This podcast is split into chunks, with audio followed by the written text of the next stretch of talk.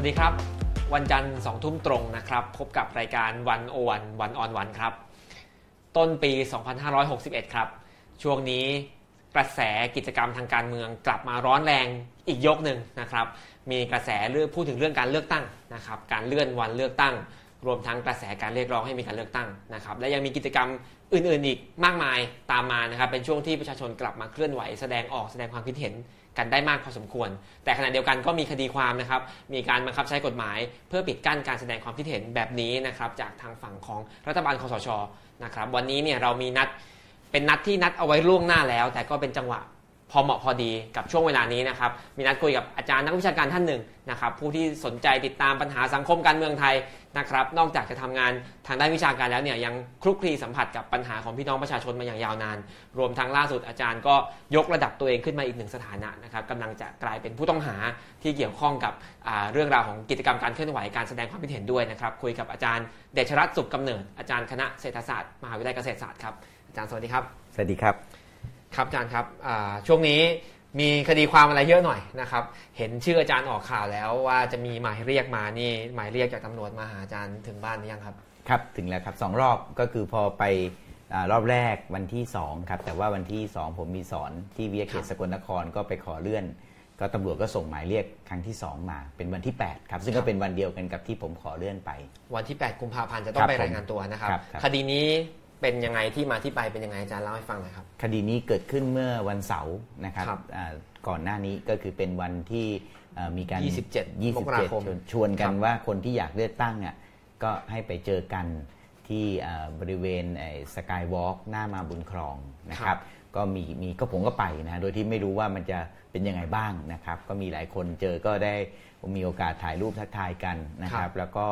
เนื่องจากว่าการจัดในวันนั้นเนี่ยไม่ได้มีเครื่องเสียงไม่มีเครื่องขยายเสียงนะก็จะได้ยินอยู่เฉพาะกลุ่มที่อยู่บริเวณด้านหน้าของผู้ที่ปราศัยเราก็จะเห็นว่ามีผู้ปราศัยอยู่ประมาณสัก 4-5 คนนะครับซึ่งอาจารย์ไม่ได้ปราศัยนะครับเราก็ถ่ายรูปอยู่แล้วก็ส่งกำลังใจเชียร์นิดหน่อยนะครับเสร็จแล้วก็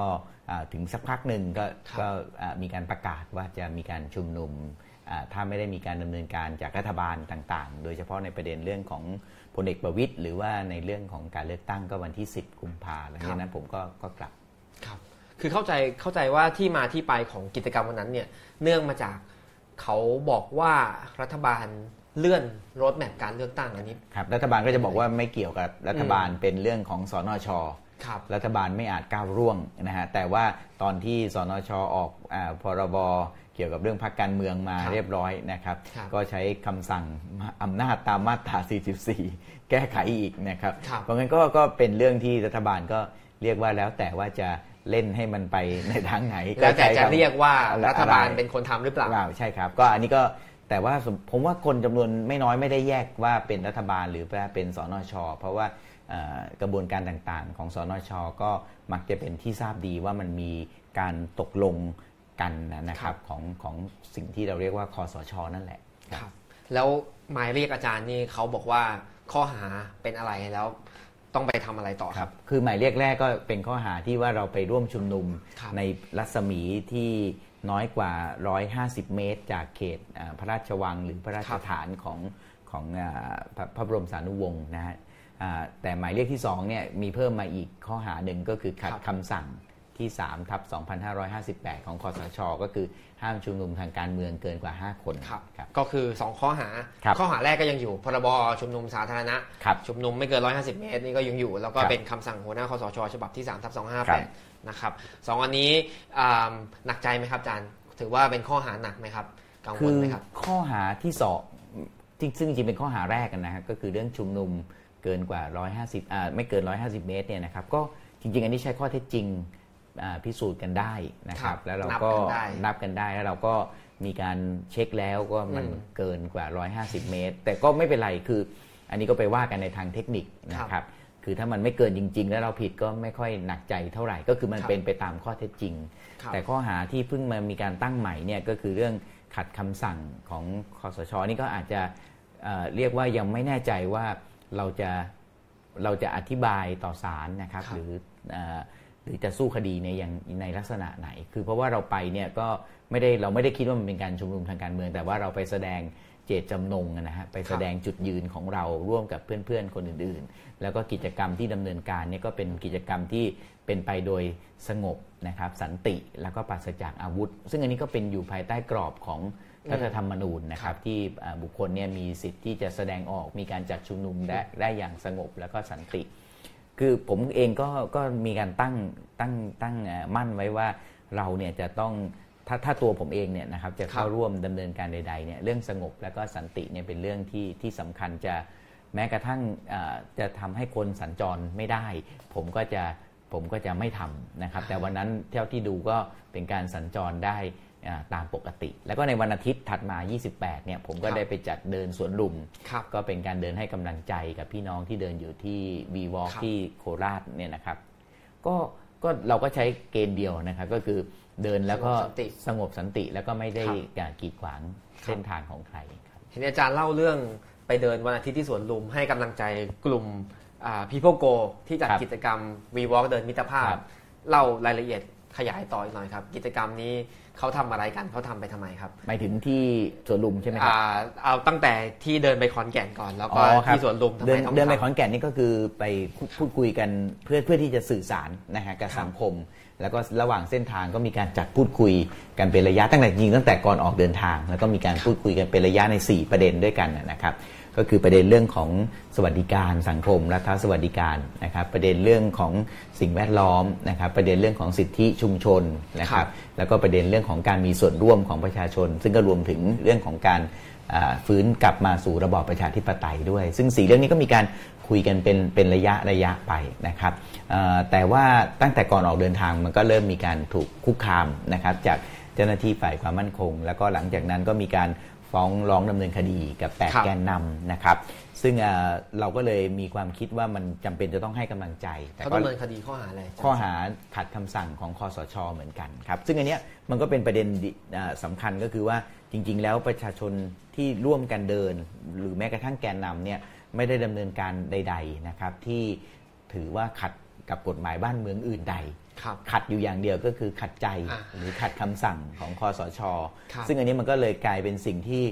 ที่มันเป็นโจทย์ที่เราก็คิดว่ามันอาจจะต้องไปสู่จุดที่สังคมเนี่ยจะต้องตั้งคำถามกับรัฐธรรมนูญที่มีการให้สิทธิเสรีภาพกับประชาชนแต่ในขณะเดียวกันมีคำสั่งคสช.นะครับแล้วก็ในกรณีของ V-Walk People Go ที่เริ่มต้นเนี่ยก็ดำเนินการตามพรบชุมนุมสาธารณะทุกประการนะครับก็เรียกว่าถูกต้องหมดนะครับเพียงแต่ว่ายังโชคดีที่ภายหลังเนี่ยครับศาลปกครองก็มีคำวินิจฉัยออกมาให้การคุ้มครองชั่วคราวก็คือหมายความว่าถ้าตราบใดที่เรายังทำภายใต้รัฐธรรมนูญภายใต้พรบ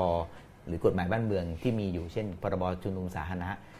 ก็สามารถดำเนินการไปได้จะใช้คำสั่งอย่างเดียวมายกเลิกกิจกรรมนั้นเนี่ยไม่ได้ครับก็คือรัฐธรรมนูญเนี่ยคุ้มครองสิทธิของทุกคนที่จะชุมนุมโดยสงบปราศจากอาวุธใช่ไหมครับแต่ขณะเดียวกันเนี่ยก็มีคำสั่งหัวหน้าคสช.ที่บอกว่าห้ามชุมนุมทางการเมืองเกิน5คนกลายเป็นคำสั่งเนี่ยมันจะทำให้สิทธิตามรัฐธรรมนูญมันไม่รู้ใช้ได้จริงหรือเปล่าครับแล้วอย่างนี้อาจารย์จะอ้างสิทธิตามรัฐธรรมนูญไปสู้คดีอาจารย์ได้ไหมครับนั่นแหละครับก็คือผมคิดว่าเราก็ต้องสู้คดีเพราะว่าจริงๆสิทธิตามรัฐธรรมนูญเนี่ยมีเงื่อนไขอยู่แล้วก็คือสงบแล้วก็ปราศจากอาวุธนะฮะนี่ก็คือสิทธิอยู่แล้วจะพูดเรื่องอะไรก็ได้สิทธิในการแสดงความเห็นก็มีก็จะแสดงความเห็นเรื่องอะไรก็ได้นะครับแต่แน่นอนต้องรับผิดชอบกับสิ่งที่เราแสดงความเห็นแต่เราจะเห็นว่าทั้งสองข้อหาเนี่ยครับ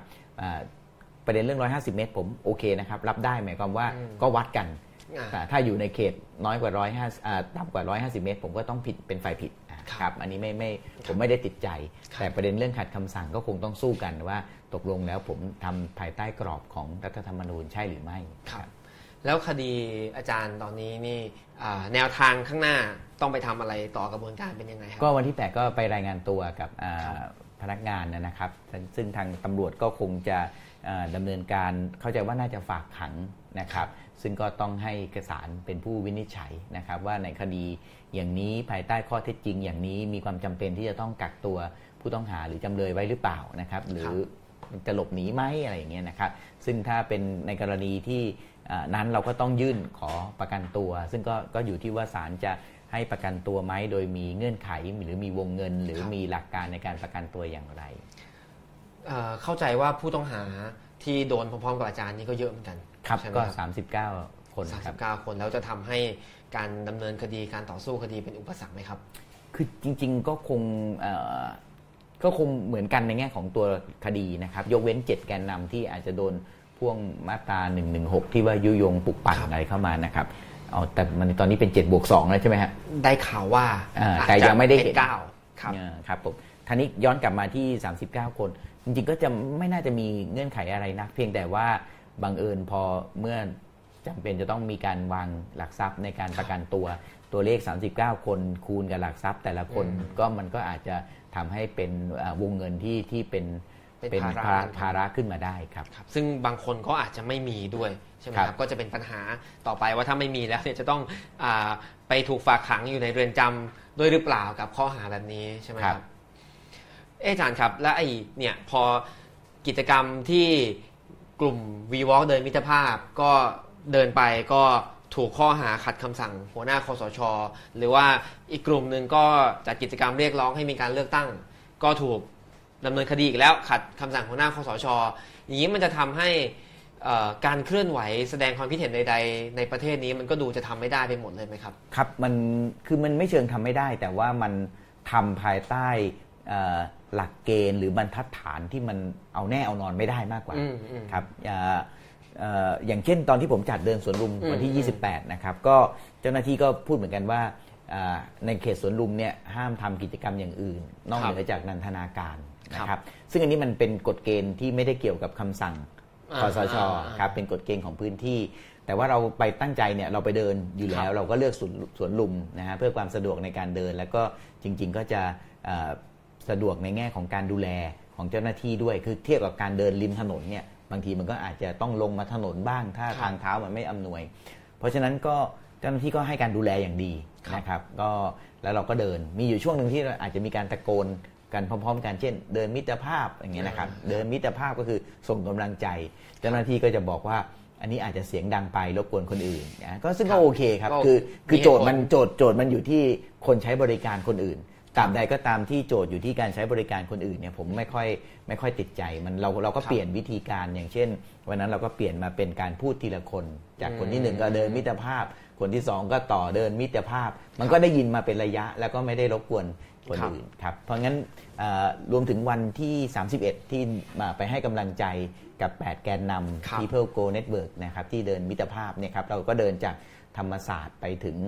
สพอคลองหลวงเจ้าหน้าที่ก็ให้การดูแลต้อนรับอย่างดีนะครับเพราะฉะนั้นผมคิดว่ามันก็ไม่เชิงว่าทำไม่ได้แต่ว่าบรรทัดฐานเนี่ยไม่รู้ว่าอะไรเป็นเกณฑ์เพราะว่าสุดท้ายมันไปจบอยู่ที่การขัดคำสั่งคสช.ผมตัดประเด็นเรื่อง150เมตรไปในความหมายที่ว่ามันเกิดขึ้นแล้วผิดหรือไม่ผิดก็ว่ากันตรงนั้นแต่แน่นอนผมเชื่อว่าถ้าเป็นผมหรือคนอื่นๆที่จัดก็ต้องไม่พลาดในประเด็นนี้ถ้าผิดนะฮะแต่ตอนนี้เราก็ยืนยันว่าเราคิดว่ามันเกินครับผมแต่ว่ารับรองไม่มีใครพลาดในประเด็นนี้แต่คำสั่งคสช.อันนี้ไม่แน่ใจนะครับเหลือกับพี่น้องประชาชนที่มาชุมนุมสนับสนุนพลเอกประวิตรเนี่ยนะครับที่หน้ากลาโหมอันนั้นก็จะถูกเหมือนกันเพราะว่าอยู่ในรัศมี150เมตรจากพระบรมมหาราชวังเหมือนกันแต่ไม่โดนเรื่องขัดคำสั่งคสช.อย่างเงี้ยครับมันก็เลยกลายเป็นบรรทัดฐานที่ไม่แน่นอนครับอาจารย์ครับอาจารย์ได้รับหมายเรียกแล้วเนี่ยแต่ว่าอาจารย์ก็ยังไปเดินจากธรรมศาสตร์ไปคลองหลวงแล้วอาจารย์ก็ยังเดินหลังจากได้รับหมายเรียกทีหลังครับครับแต่ถ้าถึงได้รับก่อนก็ไม่ได้ก็ยังไปดีครับก็ไม่ได้เป็นแสดงว่าข้อหาแบบนี้มันไม่ได้ทำให้เกิดความกลัวที่จะทำกิจกรรมแบบนี้ผมคิดว่าเราก็ต้องคิดภายใต้กรอบของกฎหมายมันไม่ได้เชิงกลัวนะครับแต่ว่าบางครั้งเราอาจจะต้องทำความเข้าใจอย่างกรณีที่ว่าขัดคำสั่งคสช.เราก็ต้องพยายามทำความเข้าใจว่าคำสั่งคสช.ว่ายังไงแล้วสิทธิเสรีภาพของประชาชนว่ายังไงเสร็จแล้วเราก็มาคิดว่าแล้วตกลงเนี่ยเราจะเอายังไงเราก็ต้องชั่งน้ำหนักเอาถ้าเราเห็นว่าสิทธิเสรีภาพมันสำคัญเราก็เดินไปอย่างนี้แหละครับผมครับโอเคครับอาจารย์ดึงมาเดี๋ยวเรื่องคดีของอาจารย์เนี่ยยังไงเรามีอะไรต้องติดตามกันอีกเยอะนะครับคงต้องไปรายงานตัวไปขึ้นศาลไปอะไรกันอีกหลายครั้งนะครับก็คงจะมีข่าวให้ได้ติดตามกันนะครับแต่ว่าเดี๋ยวดึงอาจารย์มาคุยเรื่องที่กว้างกว่าเดิมขึ้นสักหน่อยนะครับพอในฐานะอาจารย์ก็เป็นนักเศรษฐศาสตร์ด้วยเนี่ย เขาว่ากันว่ายุคปัจจุบันเนี่ยเศรษฐกิจแย่ทำให้ประชาชนเดือดร้อนข้าวยากหมากแพงหลายคนพูดอย่างนี้ในจริงๆแล้วมันเป็นอย่างนั้นจริงไหมครับมันสร้างผลกระทบกับคนเรียกว่าคนที่หาเช้ากินค่ำเนี่ยชัดเจนขนาดนั้นไหมแล้วก็มันต่างกับยุคอื่นๆจริงหรือเปล่าครับคือถ้าเราใช้ตัวเลขจากการสำรวจภาวะเศรษฐกิจสังคมนะครับของสำนักงานสถิติแห่งชาติเนี่ยเขาก็จะมีการสำรวจประชาชนทั้งหมดทั่วประเทศนะครับแล้วเขาก็จะมาแบ่งเป็น5กลุ่มตามชั้นของรายได้แต่ละกลุ่มก็ 20% เท่ากันนะครับเราก็จะพบว่าถ้าเราใช้ตัวเลขค่าเฉลี่ยโดยรวมเนี่ยเราก็จะบอกว่าเศรษฐกิจของไทยเนี่ยรายได้ของคนในประเทศไทยเราเนี่ยดีขึ้นเล็กน้อยนะครับแต่พอมาดูในแต่ละกลุ่มเนี่ยครับเราก็จะพบว่าแต่ละกลุ่มเนี่ยมีรายได้เพิ่มขึ้นเนี่ยไม่เท่ากันกลุ่มคนที่รวยที่สุดเนี่ยจะมีรายได้เพิ่มขึ้นอาจจะประมาณสัก2หรือ 3% นะครับแต่ในขณะที่กลุ่มคนที่จนที่สุดเนี่ย 20% แรกเนี่ยมีรายได้ติดลบครับกลุ่มคนครับน้อยลงรายได้เพิ่มขึ้นนะฮะน้อยลงแล้วก็กลุ่มคนที่2ซึ่งก็เป็น 40% 20% มาจนถึง 40% เนี่ยนะครับกลุ่มนี้ก็มีรายได้น้อยลงก็แปลว่ามีคนประมาณ 40% ของประเทศเนี่ยที่มีรายได้น้อยลงซึ่งอันนี้มันก็จะเป็นสิ่งที่คนเนี่ยพูดกันมาระยะหนึ่งใช้คำว่าเหมือนกับว่าเศรษฐกิจดีแต่ข้างบนแต่คนที่เป็นเศรษฐกิจฐานรากเนี่ยไม่ค่อยดีเนี่ยก็คือได้รับการยืนยันจากข้อมูลที่เป็นข้อมูลของหน่วยราชการจริงๆว่ารายได้ของคน 40% ของประเทศเนี่ยลดลงในขณะที่ตัวเลข GDP ซึ่งรัฐบาลค่อนข้างภูมิใจว่าปีที่แล้วเนี่ยกลับมาโตได้ถึง 4% แล้วก็ตัวเลขการส่งออกก็ดีขึ้นเนี่ยนะครับกลับกลายเป็นว่ามันเห็นได้ชัดว่ามันลงไปไม่ถึงนะครับกลุ่มเศรษฐกิจฐานราก 40% ครับเพราะฉะนั้นเวลาจะพูดว่าเศรษฐกิจมันดีขึ้นหรือแย่ลงเนี่ยต้องอยู่ที่ว่าดูตัวเลขชุดไหนด้วยครับมันก็อยู่ที่ว่าเรา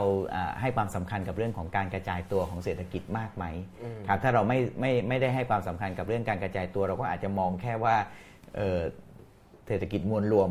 ก็คือตามคำเลยมวลรวมดีขึ้นก็คือถือว่าดีขึ้นแต่ถ้าเราดูการกระจายเนี่ยเราก็จะพบว่าพี่น้องที่เป็นคนส่วนใหญ่ก็คือกลุ่มเศรษฐกิจฐานรากเนี่ยไม่ได้ดีขึ้นเลยครับครับอาจารย์แล้วภายใต้รัฐบาลนี้เนี่ยในเรื่องเศรษฐกิจเนี่ยผมก็เห็นเขามีการใช้มาตรา 44 เนี่ยเรียกว่าพัฒนาเศรษฐกิจโดยการสร้างเขตเศรษฐกิจพิเศษอะไรเงี้ยครับเพื่อแล้วก็ผลักดันมีทั้ง EEC มีทั้งที่จังหวัดตากจังหวัดเชียงรายนครพนมอะไรตรงเนี้ยไอ้นโยบายแบบนี้เนี่ยมันเป็นยังไงมีข้อดีข้อเสียยังไงบ้างครับก็เป็นเรียกว่าเป็นนโยบายที่รัฐบาลพยายามจะกระตุ้นการลงทุนนะครับจากภาคเอกชนเพราะว่า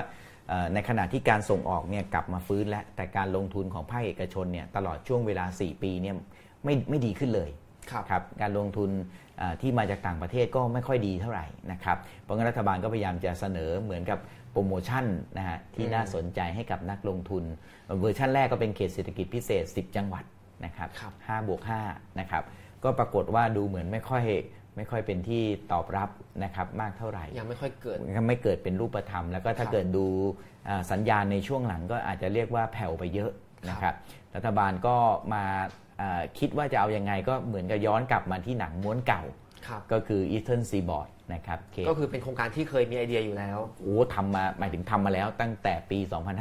2524 ตั้งแต่สมัยยุคโชติช่วงชัชวาลนะครับซึ่งการเอาหนังม้วนเก่า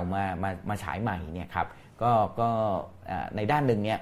มันก็สะดวกง่ายเพราะว่าพล็อตเรื่องก็พอมีอยู่แล้วนะครับพระเอกนางเอกอะไรบ้างก็พอมีก็เอากลับมารีเมคนะครับแต่ในขณะเดียวกันเนี่ยสิ่งที่รัฐบาลควรจะทำด้วยแต่อาจจะยังไม่ค่อยได้ทำมากนักก็คือการทบทวนบทเรียนจากหนังเรื่องก่อนเหมือนกันนะครับว่าหนังเรื่องก่อนเนี่ยที่เคยทำไป Eastern Seaboard เนี่ยมันให้ผลเสียอย่างไรบ้างทั้งในเรื่องของสิ่งแวดล้อมทั้งในเรื่องของเศรษฐกิจนะครับแล้วก็ในเรื่องของสังคมในประเด็นเรื่องเศรษฐกิจเนี่ยสิ่งที่มันน่าสนใจข้อหนึ่งก่อนเลยเนี่ยก็คือว่าการทำ Eastern Seaboard ตั้งแต่ปี 2524 เป็นต้นมาเนี่ยซึ่งก็ใช้เวลาประมาณเกือบ40 ปีแล้วเนาะมันถือว่าถ้าเรามองในมุ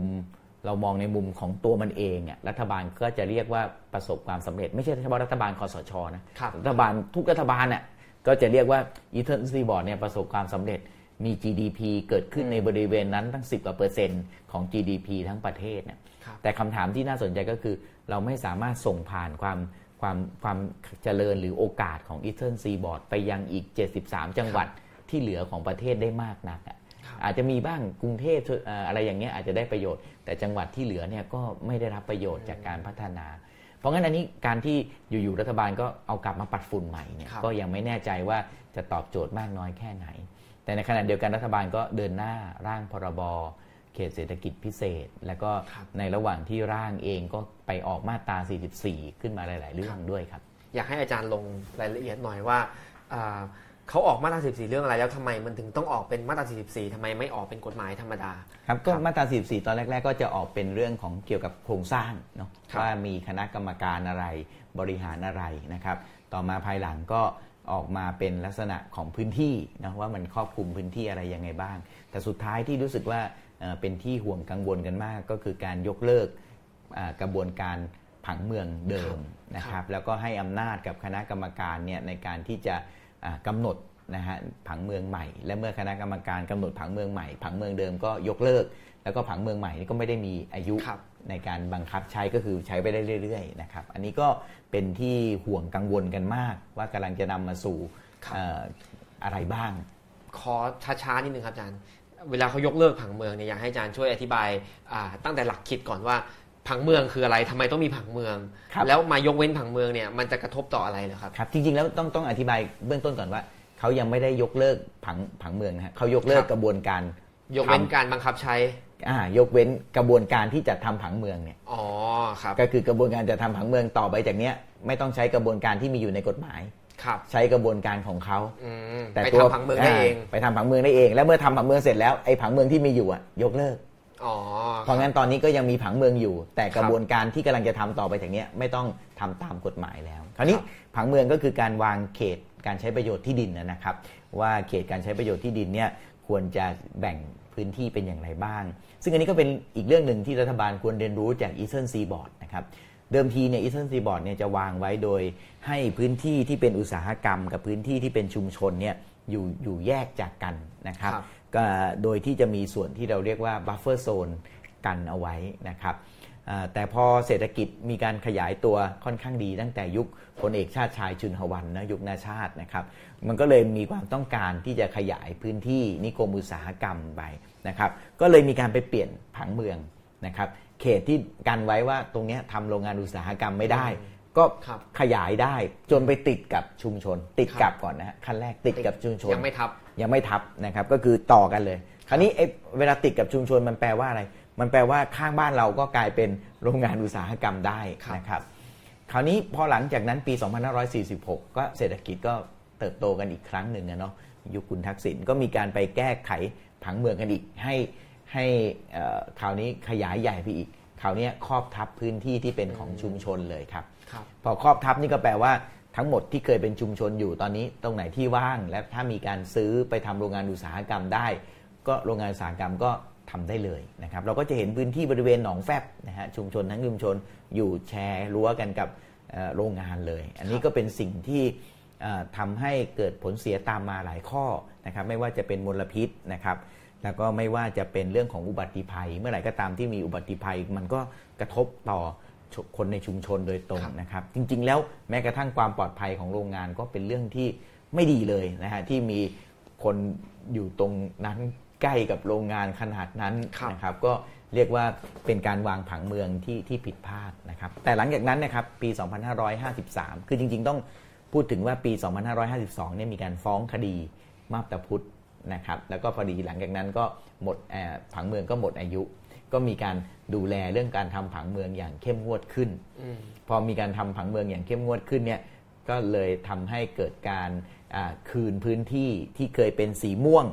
ก็คือสำหรับอุตสาหกรรมแต่ยังไม่ได้เป็นโรงงานอุตสาหกรรม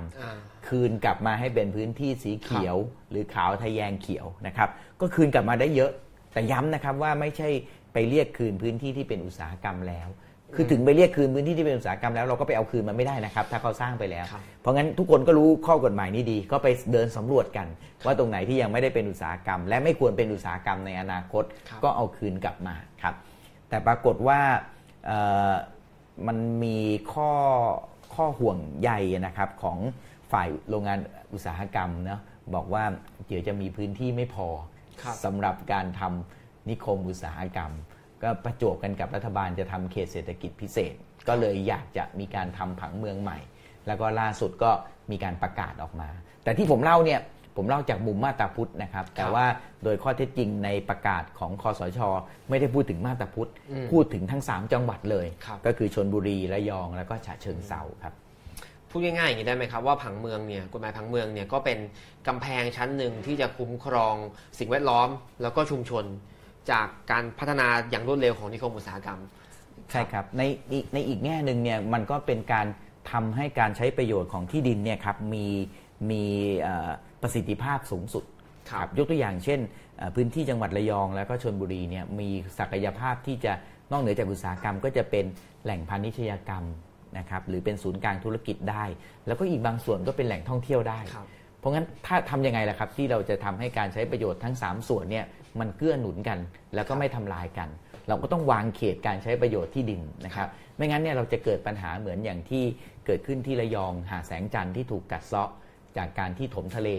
ของมาบตาพุธเนี่ยครับแล้วก็ทำให้หาดแสงจันทร์ถูกกัดเซาะและศักยภาพในแง่การท่องเที่ยวก็หมดไปเพราะงั้นมันคือการวางแผนการใช้ประโยชน์ที่จะทำให้เกิดผลประโยชน์ทางเศรษฐกิจที่มากที่สุดแล้วก็ยั่งยืนที่สุดนะครับทีนี้พอคสช.ใช้มาตรา44นะครับก็คือใช้มาตรา44ออกมาบอกว่าให้มีคณะกรรมการเศรษฐกิจพิเศษเนี่ยเป็นคนจัดทำผังเมืองได้เลย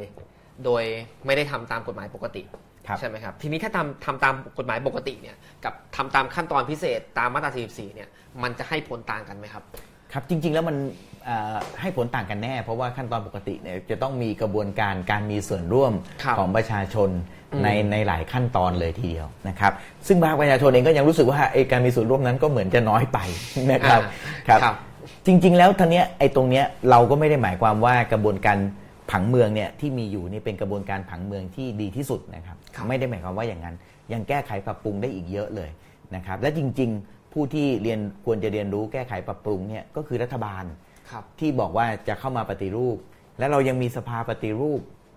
นะครับแล้วก็ยังมีสภาขับเคลื่อนการปฏิรูปคือเราผ่านมาแล้วอ่ะ3ปีกว่าที่เราผ่านมาก่อนที่จะออกประกาศเนี่ยแต่ว่าสุดท้ายสิ่งที่พูดได้ในประกาศก็มีอยู่อย่างเดียวก็คือยกเลิกกระบวนการผังเมืองแล้วก็มีกระบวนการผังเมืองใหม่ที่คณะกรรมการจะกำหนดสำหรับผมรู้สึกว่ามันโอ้โหนี่เราเสียเวลา3ปีไปเพื่ออะไรอ่ะคือถ้าเกิดเรามีเวลา3ปีที่ผ่านมามีกระบวนการทั้งสภาทั้ง2สภาเราควรจะตอบได้ว่าถ้ารัฐบาลเชื่อว่ากระบวนการเดิมมันไม่เวิร์กอ่ะกระบวนการที่ดีกว่าคืออะไรแต่นี่ไม่มีคำตอบใดครับเมื่อออกประกาศมาแล้วมีเวทีครับ TDI ก็จัดเวทีผมก็ถามว่าไอ้กระบวนการนั้นคืออะไรก็ไม่ได้รับคำตอบครับจากวิทยากรของฝ่ายรัฐบาลซึ่งปัจจุบันท่านหนึ่งก็ขึ้นเป็นรัฐมนตรีช่วยแล้วก็ไม่ได้คำตอบก็คือกระบวนการเดิมภาคประชาชนคิดว่ายังมีส่วนร่วมน้อยไปไม่ดีพอกระบวนการใหม่เขาคิดว่าก็เลยให้คณะกรรมการไปจัดการเลยและไม่มีใครรู้ว่ามันคืออะไรครับไม่รู้จะหน้าตาจะออกมายังไงด้วยเราต้องรอลุ้นไปก่อนว่าสุดท้ายออกมามันอาจจะเป็นพื้นที่สีม่วงอุตสาหกรรมเยอะหรือน้อยก็ยังเป็นไปได้ครับซึ่งผมคิดว่าอันนี้มันเป็นสิ่งที่มันน่าเป็นห่วงตรงที่ว่า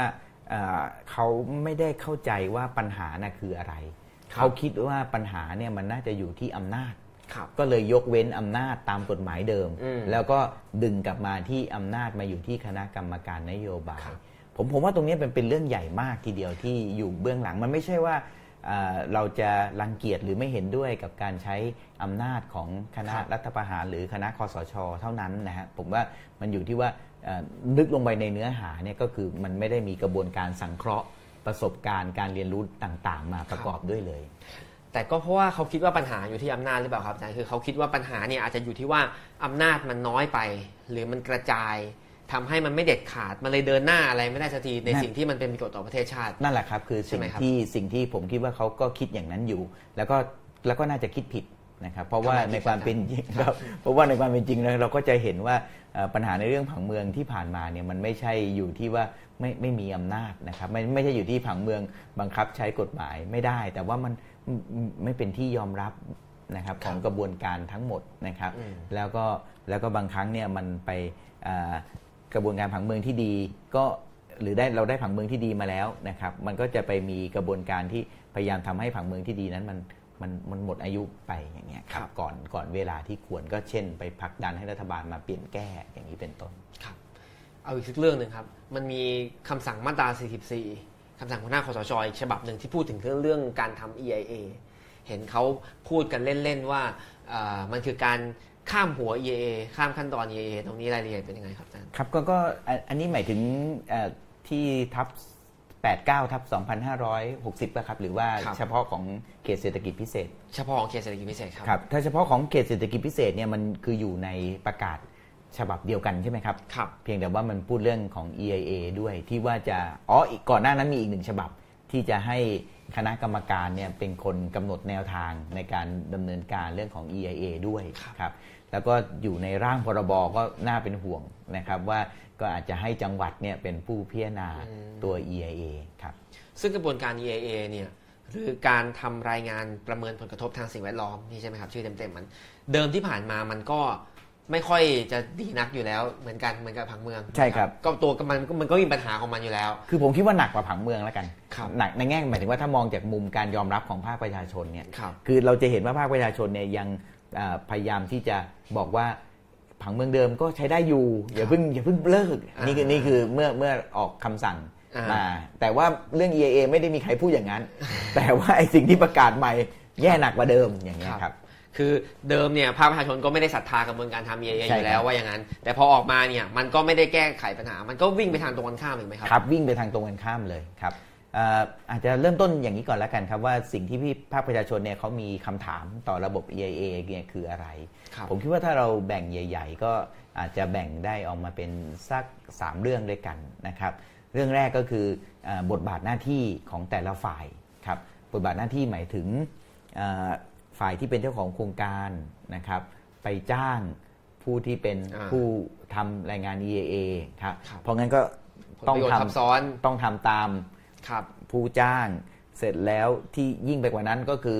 ในคณะกรรมการผู้ชำนาญการบางส่วนเนี่ยยังมีหน่วยงานที่เกี่ยวข้องครับทั้งที่เป็นเจ้าของโครงการเองโดยตรงหรือเป็นสิ่งที่เจ้าของโครงการไปโปรโมทนะครับยกตัวอย่างเช่นถ้าสมมุติไปโปรโมทเรื่องการทำทรัพยากรแร่ก็อาจจะมาพิจารณาด้วยเพราะงั้นมันเกิดการทับซ้อนกันในแง่ของผลประโยชน์หรือไม่อันนี้คือประเด็นที่1เกี่ยวกับเรื่องบทบาทหน้าที่ของฝ่ายต่างๆนะครับประเด็นที่2เนี่ยก็อาจจะมองในแง่การมีส่วนร่วมนะครับซึ่งภาคประชาชนเนี่ยก็มองการมีส่วนร่วมทุกขั้นตอนเลยตั้งแต่ว่าตอนกำหนดโจทย์นะเนาะหรือขอบเขตที่เราจะต้องประเมินขอบเขตก็หมายถึงว่าต้องประเมินกว้างไกลแค่ไหนต้องประเมินในหัวข้ออะไรบ้างดูเหมือนจะไม่ค่อยได้มีโอกาสนะครับหลายโครงการเนี่ยครับเราจะพบว่ามีการวางเขตไว้อย่างเช่นประเมินแค่นี้แหละเช่นรัศมี5กิโลเมตรอะไรเงี้ยแต่ว่าในความเป็นจริงเนี่ยผลกระทบมันอาจจะกว้างกว่านั้นนะครับหรือบางกรณีผลกระทบมันอาจจะไปตามลำน้ำคือมันยาวกว่า5กิโลเมตรแต่ความแคบมันอาจจะไม่ได้5กิโลเมตรก็ได้นะครับรวมถึงประเด็นด้วยประเด็นที่ว่าต้องประเมินในเรื่องใดบ้างเนี่ยครับบางทีก็ไม่ได้มีการเปิดให้ประชาชนเนี่ยได้สามารถมาบอกได้มากำหนดร่วมกันได้ว่าต้องประเมินเรื่องอะไรอันนี้ก็เป็นประเด็นที่2นะครับประเด็นสุดท้ายเนี่ยก็อาจจะเป็นลักษณะของข้อมูลความน่าเชื่อถือของข้อมูลที่ใช้นะครับหลายโครงการก็อาจจะมีระยะเวลาที่ทำที่จำกัดเพราะงั้นข้อมูลก็อาจจะถกเถียงกันว่าตกลงนี่มันครอบคลุมผลกระทบที่จะเกิดขึ้นไหมนะฮะอันนี้ก็อาจจะลงลึกไปในรายละเอียดของแต่ละเรื่องนะครับรวมถึงการเข้าไปสำรวจพื้นที่นะมีการพบสัตว์บางชนิดไม่พบสัตว์บางชนิดอะไรอย่างต่างเหล่านี้ซึ่งภาคประชาชนก็สงสัยในความถูกต้องในทางวิชาการเมื่อผมคิดว่าปัญหาเดิมที่มีมานานและเรื้อรังครับซึ่งคสช.ก็เลยแก้โดยการทำให้มันอนุมัติง่ายขึ้นนะครับซึ่งอันนี้ก็เลยกลายเป็นโจทย์ที่ประชาชนไม่ได้มีส่วนร่วมเพิ่มขึ้นบทบาทภารกิจหน้าที่ดูเหมือนจะเหมือนเดิมหรือแย่กว่าเดิมตรงที่การอนุมัติเนี่ยอาจจะไม่ได้มาสู่คั้นผู้ชำนาญการที่ส่วนกลางด้วยซ้ำนะครับอาจารย์ครับแล้วพอเนี่ยคสช.ใช้มาตรา44เนี่ยทั้งเรื่องผังเมืองทั้งเรื่อง EIA แบบเนี้ยพอมันออกมาแล้วคือพอก่อนจะออกเนี่ยคนที่เกี่ยวข้องก็ไม่รู้ใช่ไหมครับว่าจะมีมาตรา44ออกมาเรื่องนี้ครับไม่มีใครรู้แล้วพอมันออกมานี่ตกใจกันรับมือกันยังไงครับแต่ก่อนพูดถึงมาตรา44เรื่อง EIA ให้ครบก็คือนอกจากประเด็นที่ เขตเศรษฐกิจพิเศษภาคตะวันออกนี่จริงๆเขตเศรษฐกิจพิเศษ10เขตแรกอ่ะก็มีเรื่องเนี่ยอยู่เรื่องผังเมืองเรื่อง EIA อยู่ก็มีการข้ามเรื่องผังเมืองเหมือนกันครับเพราะฉะนั้นก็เป็นปัญหาตอนนั้นก็ออกเป็นมาตรา14ออกเป็นคำสั่งหัวหน้าคสช.เหมือนกันแล้วก็คำสั่งที่ 89/2560 มันครับก็มี259หรือ60ก็มีประเด็นเรื่องเกี่ยวกับการเรื่องขยะว่าการจัดการขยะก็ไม่ต้องทำตามผังเมืองครับก็จะมีประเด็นเหล่านี้มาเป็นระยะซึ่งทั้งหมดทั้งปวงเนี่ยคือออกมาเพื่อดันเขตเศรษฐกิจพิเศษให้มันเดินหน้าไปได้ง่ายขึ้นอย่างนี้ไหมครับใช่ครับในกรณีของขยะก็ไม่ใช่เฉพาะเขตเศรษฐกิจพิเศษก็เป็นเรื่องขยะทั่วๆไปครับก็มันยังมีบางโรงที่อยู่ใกล้ๆบ้านผมนะครับเขาก็ต้องยกเลิกไปเพราะเรื่องผังเมืองพอมีประกาศฉบับนี้ก็กลับมาเปิดใหม่ครับบ้านจันทร์ใช่ไหมครับบางบัวทองครับครับระหว่างนี้นะครับคุยกับท่านผู้ชมบ้างนะครับมาเยอะเลยคำถามเอาเป็นว่าเราส่งคำถามเข้ามาได้นะครับมีคำถามอะไรถึงอาจารย์เดชชรัตน์สุขกำเนิดนะครับแต่ว่าตอนนี้เดี๋ยวผมจะมีคำถามใหญ่ให้อาจารย์อีกเยอะเลยแต่ว่าแวะมาก่อนนะครับอันนี้อ่านนะครับมีคนบอกมาคุณสุดารังกุพันธ์บอกว่าสิทธิเลือกตั้งคือสิทธิขั้นพื้นฐานในระบอบประชาธิปไตยส่งกำลังใจให้อาจารย์เดชรัตน์นะครับแล้วก็พี่น้องที่ต่อสู้เพื่อประชาธิปไตยทุกท่านครับคุณเคียงนะครับบอกว่าอาจารย์เดชรัตน์เป็นคนที่โอเคมากเลยน่านับถือครับมันไม่ควรจะเป็นคดีใดๆตั้งแต่แรกด้วยซ้ำนี่พูดถึงคดีของอาจารย์เดชรัตน์นะครับแค่ประชาชนอยากเลือกตั้งไม่ต้องการให้เลื่อนครับคุณอันวาอิสมาอิลอ๋อสวัสดีครับไม่เจอกันนานสู้ต่อไปครับอาจารย์ไม่มีการเมืองที่แท้จริงในหมู่รถเกราะนะครับเป็นคอมเมนต์เข้ามานะครับคุณเคียงอีกแล้วบรรทัดฐานของคสช.คือเอาแต่ใจตัวเองครับอันนี้เหมือนหมอเป็นคอมเมนต์กับช่วงแรกๆที่เราคุยกันไปนะครับอาจารย์คมลักษณ์ชัยยะครับบอกว่าอำเภอบางบานมีผังเมืองแต่ถูกเพิกเฉยโครงการ 1.7 หมื่นล้านในการขุดคลองบางบานบางไทรอนุมัติดำเนินการไปแล้วอันนี้แลกเปลี่ยนข้อมูลนะครับชุมชนชาวบ้านวิตกกังวลมากได้แต่ต้องยอมรับอย่างเงียบๆอันนี้ก็เป็นอีกหนึ่งพื้นที่ปัญหานะครับที่ช่วยกันสะท้อนขึ้นมาคุณโอลานเราจะจัดความสัมพันธ์ระหว่างการพัฒนาที่มุ่งเน้นการเติบโตทางเศรษฐกิจกับการพัฒนาที่ตั้งอยู่บนฐานการพัฒนาที่ยั่งยืนยังไงดีที่จะไม่ให้การพัฒนาเทไปข้างกลไกตลาดและเศรษฐกิจครับขอบคุณคุณโอลานผมเข้าต่อเลยมีคำถามส่งมาได้นะครับเป็นคำถามที่อาจจะใหญ่นิดนึงครับอาจารย์แต่ว่าอยากฟังจากอาจารย์มากเลยเตรียมมานะครับคือหลายครั้งที่หลายอาจารย์พูดมาหลายครั้งคำว่ามีส่วนร่วมเนี่ยมันก็เหมือนเป็นคำที่ฟังดูดีสวยงามว่าจะทำอะไรเนี่ยต้องให้คนมีส่วนร่วมใช่ไหมครับแต่เราก็เห็นว่ากระบวนการที่ผ่านมามีส่วนร่วมมันก็ไม่ค่อยจริงเท่าไหร่บอกว่าโอเคจะจัดกระบวนการมีส่วนร่วมแต่ว่าสุดท้ายก็เหมือนกับฟังกันเองฟังอยู่ไม่กี่คนอะไรอย่างเงี้ยครับผมกำลังคิดคำถามประมาณว่าไอกระบวนการมีส่วนร่วมจริงๆแล้วเนี่ยมันยังมีประโยชน์จริงๆไหมครับหรือว่ามันเป็นแค่เหมือนกับปาหี่เล่นละครที่ใครทำว่าใครก็ทำขึ้นมาได้แล้วก็บอกว่านี่มันมีส่วนร่วมแล้วอะไรอย่างนี้หรือถ้ามันไม่ดีจริงเนี่ยมันมีวิธีทำให้ดีกว่านี้ไหมครับอ๋อครับคือผมคิดว่ามันอยู่ที่ว่าเรามีกระบวนการมีส่วนร่วมเพื่ออะไรปัญหาของบ้านเราก็คือว่าเรามักจะคิดว่ากระบวนการมีส่วนร่วมเนี่ยถูกเพิ่มเติมเข้ามาในฐานะของกระบวนการขออนุมัติโครงการครับเพราะงั้นปลายทางมันอยู่ที่การอนุมัติโครงการครับเพราะงั้นไอ้การมีส่วนร่วมมันจึงเป็นสิ่งที่ดูเหมือนทำให้เกิดความพลุงพลังขึ้นในการอนุมัติโครงการคือถ้าคิดอย่างนี้เนี่ยการมีส่วนร่วมก็อาจจะมีประโยชน์ไม่มากนักนะก็อาจจะมีประโยชน์แค่ให้คำแนะนำเล็กน้อยต่อโครงการนั้นแต่จริงๆแล้วพี่น้องประชาชนเนี่ยไม่ได้มองการมีส่วนร่วมอย่างนั้นนะครับพี่น้องประชาชนเนี่ยมองว่าสิทธิเสรีภาพในความเป็นถิ่นที่อยู่ของตัวเองนะครับในการได้ดำรงชีวิตอยู่ในสิ่งแวดล้อมที่ดีเนี่ยมันหมายถึงการจัดร่วมในการตัดสินใจด้วยว่าทิศทางการพัฒนาของพื้นที่หมู่บ้านชุมชนจังหวัดของตนเองนั้นควรจะเป็นอย่างไรเพราะงั้นมันจึงการมีส่วนร่วมมันจึงไม่ได้เริ่มต้นจากจะมีโครงการแล้วเพราะจะต้องอนุมัติโครงการก็เลยต้องมีการมีส่วนร่วมแต่การมีส่วนร่วมมันเริ่มต้นตั้งแต่แล้วเราจะมีโครงการหรือเราจะมีแนวคิดในการพัฒนาอย่างไรเพราะงั้นมันอยู่ที่การมีส่วนร่วมนี้จะถูกใช้อย่างไรนะครับผมคิดว่าปัญหาก็คือว่าวิธีการพัฒนาของบ้านเราเนี่ยมักจะ มองที่ตัวการมีโครงการนะครับเนี่ยก็มีการใช้เงินงบประมาณอะไรต่างๆเหล่านี้แล้วก็มักจะมีแผนกำหนดไว้ชัดเจนเพื่อให้ได้ใช้งบประมาณภายในเมื่อไหร่อย่างไรนึงครับมันก็เลยเป็นตัวที่บีบให้การมีส่วนร่วมเนี่ยกระทำอย่างจำกัดก็คือกระทำเพียงเพื่อให้มันเป็นไปตามขั้นตอนที่กำหนดไว้เท่านั้นครับแต่ถ้าเราใช้การมีส่วนร่วมอีกอย่างหนึ่งก็คือเป็นกระบวนการที่มาร่วมออกแบบวางแผนนะครับการพัฒนาการมีส่วนร่วมก็จะมีความหมายอย่างมากเลยครับและอันนั้นก็จะนำไปสู่ศักยภาพบางอย่างที่เราอาจจะนึกไม่ถึงเลยทีเดียวว่าสามารถที่จะพัฒนาในแนวทางลักษณะแบบนี้ได้ครับแต่มันช้าไหมครับอาจารย์คือบางคนเขาอาจจะคิดว่ามัวแต่ถามกันมัวแต่มีส่วนร่วมเนี่ยช้าแล้วเดี๋ยวก็เห็นไม่ตรงกันคัดค้านนู่นคัดค้านนี่เถียงกันไม่เถียงกันมามันก็เลยทำให้ผู้ตรงๆประเทศไม่ค่อยพัฒนาช้าพัฒนาช้าอะไรเงี้ยเราจะรอการมีส่วนร่วมแบบนั้นเลยครับผมว่าสิ่งที่เขากังวลมากกว่าคือไม่ใช่ช้าหรอกครับมันจะสิ่งที่เขากังวลมากกว่าคือมันจะไม่เป็นไปตามคำตอบที่เขาต้องการนะครับครับก็เลยพูดถึงความล่าช้าขึ้นมาจริงๆแล้วการล่าช้านี่มันไม่มันสามารถเลี่ยงได้ง่ายมากก็คือคุยให้เร็วขึ้นครับก็คือคุยให้เร็วขึ้นมันก็มีส่วนร่วมแหละแต่ว่าจัดเร็วๆหน่อยจัดตั้งแต่ต้นน่ะก็คือเรายังไม่ได้คิดอะไรเราก็ไปคุยกันก่อนเลยมันก็สามารถที่จะทำให้เกิดกระบวนการพูดคุยกันก่อนที่จะพัฒนาเป็นโครงการและพอเป็นพัฒนาเป็นโครงการก็ไม่ได้มีใครคัดค้านแล้วเพราะมันคุยกันตั้งแต่เริ่มต้นแล้วแต่ผมคิดว่าเขาสิ่งที่เขากังวลอ่ะมันไม่ใช่ความเร็วความช้าหรอกอันนั้นมันอาจจะเป็นเหตุผลที่ยกมาอ้างแต่สิ่งที่กังวลมากกว่าก็คือก็คิดไว้อย่างนี้แล้วอ่ะแล้วเดี๋ยวไปคุยเนี่ยแล้วมันออกมาเป็นอีกแบบนึงแล้วจะทำยังไงตัวอย่างที่เห็นได้ชัดเนี่ยก็คือเรื่องของการจัดการน้ำเนี่ยครับก็คิดไว้แล้วว่ามันจะเป็นเขื่อน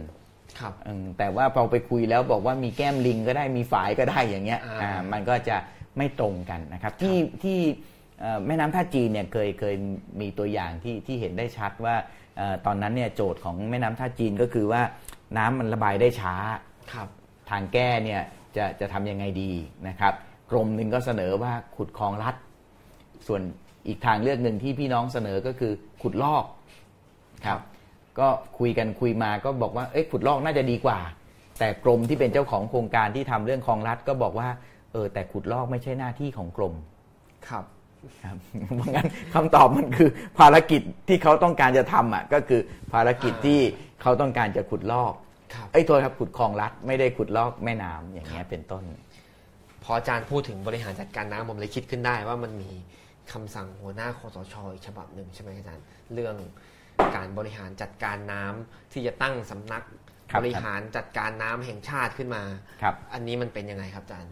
อันนี้ผมยังไม่เห็นรูปธรรมในการจัดการจริงนักนะคือหมายถึงว่ามีสำนักงานแล้วแต่ว่าสำนักงานที่ว่าเนี่ยดำเนินการมีคำสั่งยังไงเนี่ยเรายังไม่เห็นนะครับแล้วมันจะมีผลมากน้อยแค่ไหนกับการจัดการเนี่ยเรายังไม่เห็นแต่ว่าสิ่งที่เราเห็นแล้วเนี่ยก็คือการจัดการน้ำในช่วงปีที่ผ่านมาเนี่ยเราก็จะพบว่ามีการจัดการที่จะใช้คำว่าเด็ดขาดขึ้นก็ได้ซึ่งในคำเด็ดขาดขึ้นเนี่ยมีทั้งบวกและลบนะครับบวกก็อย่างเช่นก็มีการจัดลำดับชัดเจนเลยว่าพื้นที่แต่ละพื้นที่ซึ่งได้รับมอบหมายให้เป็นพื้นที่หน่วงน้ำเนี่ยจะต้องบริหารจัดการการปลูกพืชเนี่ยในช่วงไหนอย่างไรนะครับเพื่อปลูกให้แล้วเสร็จก่อนที่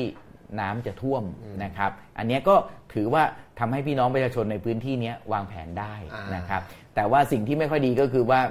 พอท่วมแล้วล่ะชีวิตความเป็นอยู่เขายังไง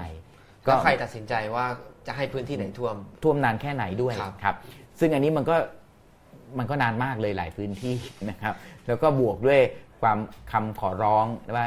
อย่าให้เป็นข่าวนะครับมันก็เลยกลายเป็นปัญหาล่าสุดที่เป็นห่วงที่สุดก็คือเราไม่รู้ว่าพี่น้องกลุ่มนี้ได้รับค่าชดเชยอย่างไรครับกับการที่จะโดนน้ำท่วมไปบางพื้นที่ตั้ง3เดือนบางพื้นที่เกินกว่า3เดือนอีกนะครับเพราะงั้นอันนี้มันก็คือลักษณะของการบริหารจัดการที่เบ็ดเสร็จแล้วก็เด็ดขาดแต่มันไม่ได้หมายความว่ามันจะมีผลดีแต่ด้านเดียวนะครับด้านเสียเนี่ยผมว่าพี่น้องอย่างเช่นพูดถึงที่เรื่องบางบานนะครับหรือบางระกำเนี่ยครับหลายพื้นที่เขาก็คงจะลำบากไม่น้อยแม้ว่าเขาจะยินดีหรือไม่รู้นะฮะบางคนอาจจะไม่ยินดีที่จะเป็นผู้เสียสละแต่คนที่ยินดีก็เขาก็ต้องลำบากอยู่ดีครับอย่างความฝันความเชื่ออาจารย์ที่ว่าถ้าการมีส่วนร่วมเนี่ยเกิดตั้งแต่ต้นตั้งแต่ก่อนที่จะมีไอเดียโครงการออกมาว่าจะทำอะไรให้คนมีส่วนร่วมช่วยกันคิดตั้งแต่ต้นแล้วค่อยออกไอเดียมาว่าจะทำแบบนี้อย่างเงี้ย มันมีตัวอย่างที่ทำได้จริงไหมครับอ๋อครับคือเอาเป็นว่าก่อนจะพูดถึงตัวอย่างที่ทำได้จริงผมขอบอกงี้ก่อนว่าเราถ้าเรามีโอกาสอย่างนั้นเนี่ยบางทีเราอาจจะได้เจอโจทย์เช่นชาวบ้านอยากจะทำเขตเศรษฐกิจพิเศษเกษตรอินทรีย์อย่างเงี้ยครับก็คือเป็นโซนที่ปลูกพืชผลอินทรีย์ครับแล้วก็พิเศษก็คือให้บริการเรื่องการตรวจรับรองการโลจิสติกทั้งหลายแล้วก็ส่งมายังกรุงเทพหรือพื้นที่ใกล้เคียงได้อะไรเงี้ยนะครับนี่คือตัวอย่างนะฮะหรืออย่างเช่นพื้นที่บางกระเจ้านะครับหรือพื้นที่แถวสมุทรสงครามสมุทรสาครบ้านแพ้วอย่างเงี้ยบ้านแพ้วก็อาจจะใกล้โรงงานอุตสาหกรรมเริ่มเข้ามาแล้วบ้านแพ้วก็อาจจะบอกว่าเป็นเขตเศรษฐกิจพิเศษนักวิทยาพัฒนธรรมก็ได้เป็น3สมุทรก็ได้เป็น3น้ำก็ได้นะครับมันคือมีทางเลือกนะครับที่เราจะออกมาได้ว่ามันเป็นอย่างไรถามว่าตัวอย่างที่เป็นรูปธรรมเนี่ยครับผมอาจจะนึกถึง2ตัวอย่างตัวอย่างแรกเมื่อกี้ก็พูดถึงสมุทรสงครามนี่ก็เป็นความชัดเจนว่าจังหวัดสมุทรสงครามเนี่ยตอนช่วงเมื่อสัก10กว่าปีที่แล้วก็มีความคิดว่าแหมอยู่ใกล้สมุทรสาครเนาะเหมาะทำอะไรทราบไหมครับทำอุตสาหกรรมทำน้ำกุ้งโรงงานถ่านหินโรงไฟฟ้าถ่านหินเพื่อส่งเข้ามายังสมุทรสาครและกรุงเทพครับทำโรงไฟฟ้าครับแต่ชาวบ้านก็ไม่ยอมครับก็รวมตัวกันแล้วก็อธิบายว่ามันมีความสำคัญยังไงพื้นที่ชุ่มน้ำของจังหวัดสมุทรสงครามแล้วก็ศักยภาพเรื่องการท่องเที่ยวของสมุทรสงครามเป็นยังไงตอนนั้นก็คนก็ยังขำๆสมุทรสงครามจังหวัดเล็กๆเนี่ยเนาะจะมีศักยภาพเรื่องการท่องเที่ยวหรอปรากฏว่าตอนนี้เป็นไงครับทุกเสาร์ทุกอาทิตย์คนก็ไปเพราะมันอยู่ใกล้กรุงเทพแล้วมันก็ยังมีระบบนิเวศวัฒนธรรมที่มันสัมผัสได้นะถึงความอบอุ่นความร่มเย็นอย่างเงี้ยครับที่สมุทรสงครามนี่คือตัวอย่างที่เห็นได้ชัดเลยซึ่งไอเดียนี้มาจากคนที่อยู่ที่นั่นเองใช่ครับใช่ครับแต่ว่ามีการรวมตัวกันอย่างเข้มแข็งก็ส่วนหนึ่งก็เพราะความเป็นจังหวัดเล็กนี่แหละนะครับอีกตัวอย่างนึงที่ผมชอบมากเลยก็คือจังหวัดประจวบคีรีขันธ์นะครับจังหวัดประจวบคีรีขันธ์เนี่ยเมื่อสัก10กว่าปีที่แล้วเนี่ยมีวิสัยทัศน์ของจังหวัดว่าจะเป็นเมืองหลวงแห่งเหล็กก็คือเป็นอุตสาหกรรมเหล็กที่ใหญ่ที่สุดนะครับของอย่างน้อยของประเทศหรือจะใหญ่ในระดับอนุภูมิภาคเอเชียตะวันออกเฉียงใต้นะครับเป็นเมืองหลวงแห่งเหล็กแต่ภาคประชาชนเนี่ยทำตัวเลขให้ดูว่ารายได้ที่เกิดขึ้นจากอุตสาหกรรมเหล็กที่อยู่ภายในจังหวัดเองเนี่ยเปรียบเทียบกันแล้วกับรายได้ที่เกิดขึ้นจากอุตสาหกรรมและเศรษฐกิจนะฮะมะพร้าวสับปะรดแล้วก็ปลาทูเนี่ยไม่ได้ทั้งในแง่จำนวนคนที่เกี่ยวข้องและจะได้รับประโยชน์ชาวบ้านทำออกมาเป็นเล่มเลยครับว่าขอกำหนดอนาคตตนเองชื่อเล่มประมาณนี้นะครับชาวประจวบขอกำหนดอนาคตตัวเองแล้วก็ทำออกมาเป็นเล่มอย่างดีมีข้อมูลอย่างดีครับแล้วก็เสนอไปที่จังหวัดครับในที่สุดจังหวัดก็เปลี่ยนวิสัยทัศน์ครับไม่มีคำว่าเมืองหลวงแห่งเหล็กแล้วจังหวัดประจวบก็มีวิสัยทัศน์ว่าจะเป็นที่หนึ่งให้ได้ในเรื่องของสับปะรดมะพร้าวอินทรีย์แล้วก็เรื่องของการท่องเที่ยวเชิงสุขภาพอันนี้ก็คือตัวอย่างที่จังหวัดเนี่ยมีการรับรู้แล้วก็ยอมรับถ้าจะมีตัวอย่างหนึ่งพูดสั้นๆก็เห็นได้ชัดเรื่องยโสธรที่ตอนนี้ไปได้ไกลมากเลยเรื่องข้าวอินทรีย์แล้วก็ทำให้ราคาข้าวที่จังหวัดยโสธรขายได้ก็ถ้าเป็นข้าวอินทรีย์นะครับก็จะดีกว่าจังหวัดอื่นๆค่อนข้างมากเลยฟังอาจารย์แล้วคำถามมันผุดขึ้นมาเยอะแยะครับ ไปได้ไกลผมท้ายๆแล้วผมก่อนจะไปตอบคำถามทางบ้านบ้างพออาจารย์พูดอย่างเงี้ยแต่ละคนก็แต่ละชุมชนแต่ละจังหวัดก็เสนอได้ตัวเองอยากพัฒนาไปทางไหนไปทางไหนแล้วประเทศมันจะมีเอกภาพไหมครับอาจารย์คือต่างคนต่างคิดเองว่าฉันอยากจะเป็นอย่างนั้นอย่างนี้ประเทศมันก็เลยไม่มีทิศทางหรือเปล่าหรือว่าประเทศมันควรจะต้องมีทิศทางเดียวกันหน่อยไหมโอ้ครับครับอันนี้จริงเป็นเรื่องน่าสนใจมากตอนเมื่อปี2553นะครับผมก็เป็นเลขานุการคณะกรรมการปฏิรูปนะครับชุดที่มีคุณอนันต์ปัญญารชุนเป็นประธานในคณะกรรมการปฏิรูปก็คุยกันประเด็นนี้ครับในที่สุดก็มีข้อสรุปร่วมกันว่าอันนี้แหละมันเป็นภารกิจที่เป็นของรัฐบาลกลางที่จะทำยังไงให้ทิศทางการพัฒนาเนี่ยมันไปในทางที่สอดคล้องกันอย่าเรียกว่าเดียวกันเลยสอดคล้องกันแต่ไอ้ภารกิจอันเนี้ยมันจะต้องไม่ใช่กระทำด้วยการที่สั่งลงไปแล้วก็ให้ทุกคนเนี่ยทำตามที่ตนเองสั่งแต่มันจะดีกว่ามากเลยถ้ารัฐบาลกลางเนี่ยมีศักยภาพในการที่จะเชิญชวนให้แต่ละคนเห็นถึงศักยภาพที่เชื่อมโยงต่อกันครับเพราะงั้นเราต้องการรัฐบาลที่มีความสามารถในการที่จะสานต่อความฝัน ของคนแต่ละคนน่ะแต่ละพื้นที่อ่ะให้มันกลายมาเป็นความฝันร่วมกันไม่ใช่รัฐบาลที่มีความฝันของตัวเองคนเดียวแล้วก็พยายามให้ทุกคนเนี่ยคิดแล้วก็ฝันเหมือนตัวเองซึ่งเป็นไปได้ใช่ไหมครับรัฐบาลอย่างที่อาจารย์มองหาครับนั่นก็เป็นภารกิจที่เราจำเป็นจะต้องทำผมคิดว่าถ้าเราย่อลงมาหน่อยอบจหลายที่ก็มีศักยภาพที่จะทำลักษณะแบบนั้นได้อยู่แล้วในปัจจุบันนี้นะครับหลายที่ก็เริ่มเห็นแววแล้วนะครับแต่ถ้าพูดถึงประเทศก็อาจจะก็ยังไม่เห็นนะครับอย่างน้อยในช่วง4ปีนี้ก็ยังไม่เห็นหมายถึง4ปีที่ผ่านมาหรือ4ปีข้างหน้า4ปีที่ผ่านมาครับข้างหน้านี้ยังไม่รู้ครับงั้นก็มาเนี่ยนะครับคำถามที่เหมาะกับอาจารย์ที่สุดในวันนี้ที่คุยมาทั้งหมดเนี่ยครับอาจารย์เราทราบดีว่าอาจารย์เนี่ย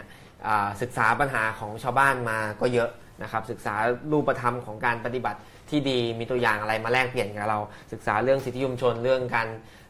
เติบโตไปของประชาชนจากฐานรากเนี่ยแล้วอาจารย์ก็ไปมาบุญครองมาด้วยวันที่27นะครับจนโดนหมายเรียก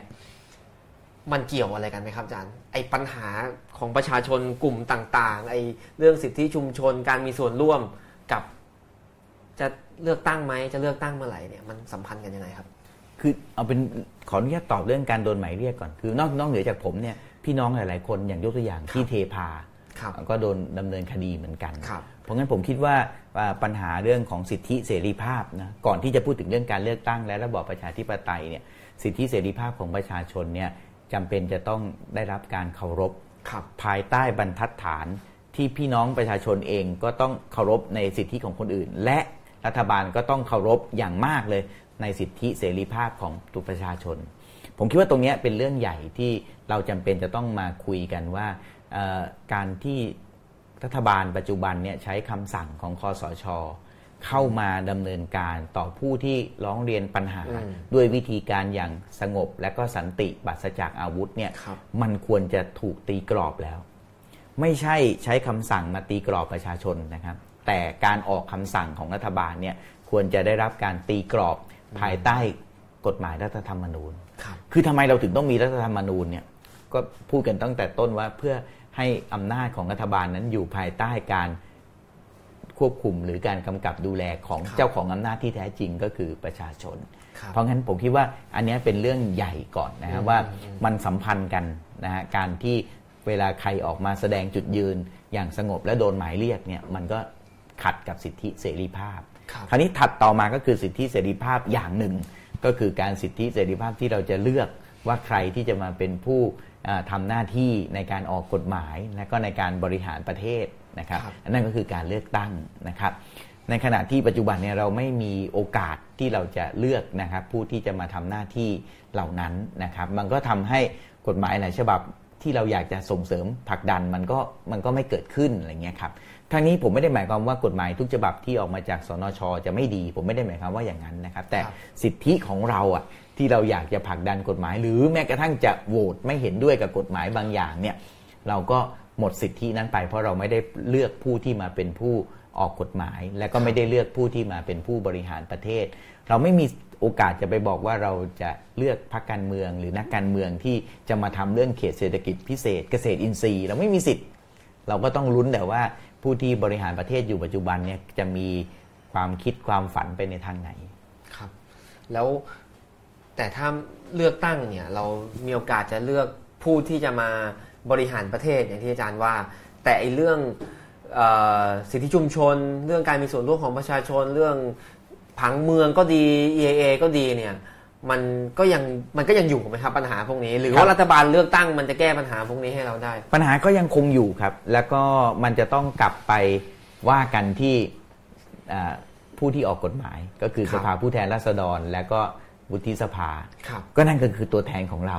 ที่จะเข้ามาทำหน้าที่หวังว่าจะเข้ามาทำหน้าที่เหล่านี้ให้ดีขึ้นแต่ปัจจุบันบางคำสั่งมันผ่านไปโดยที่ไม่ต้องไปที่สนช.เลยได้ซ้ำครับเพราะงั้นเราก็ไม่มีโอกาสใดๆเลย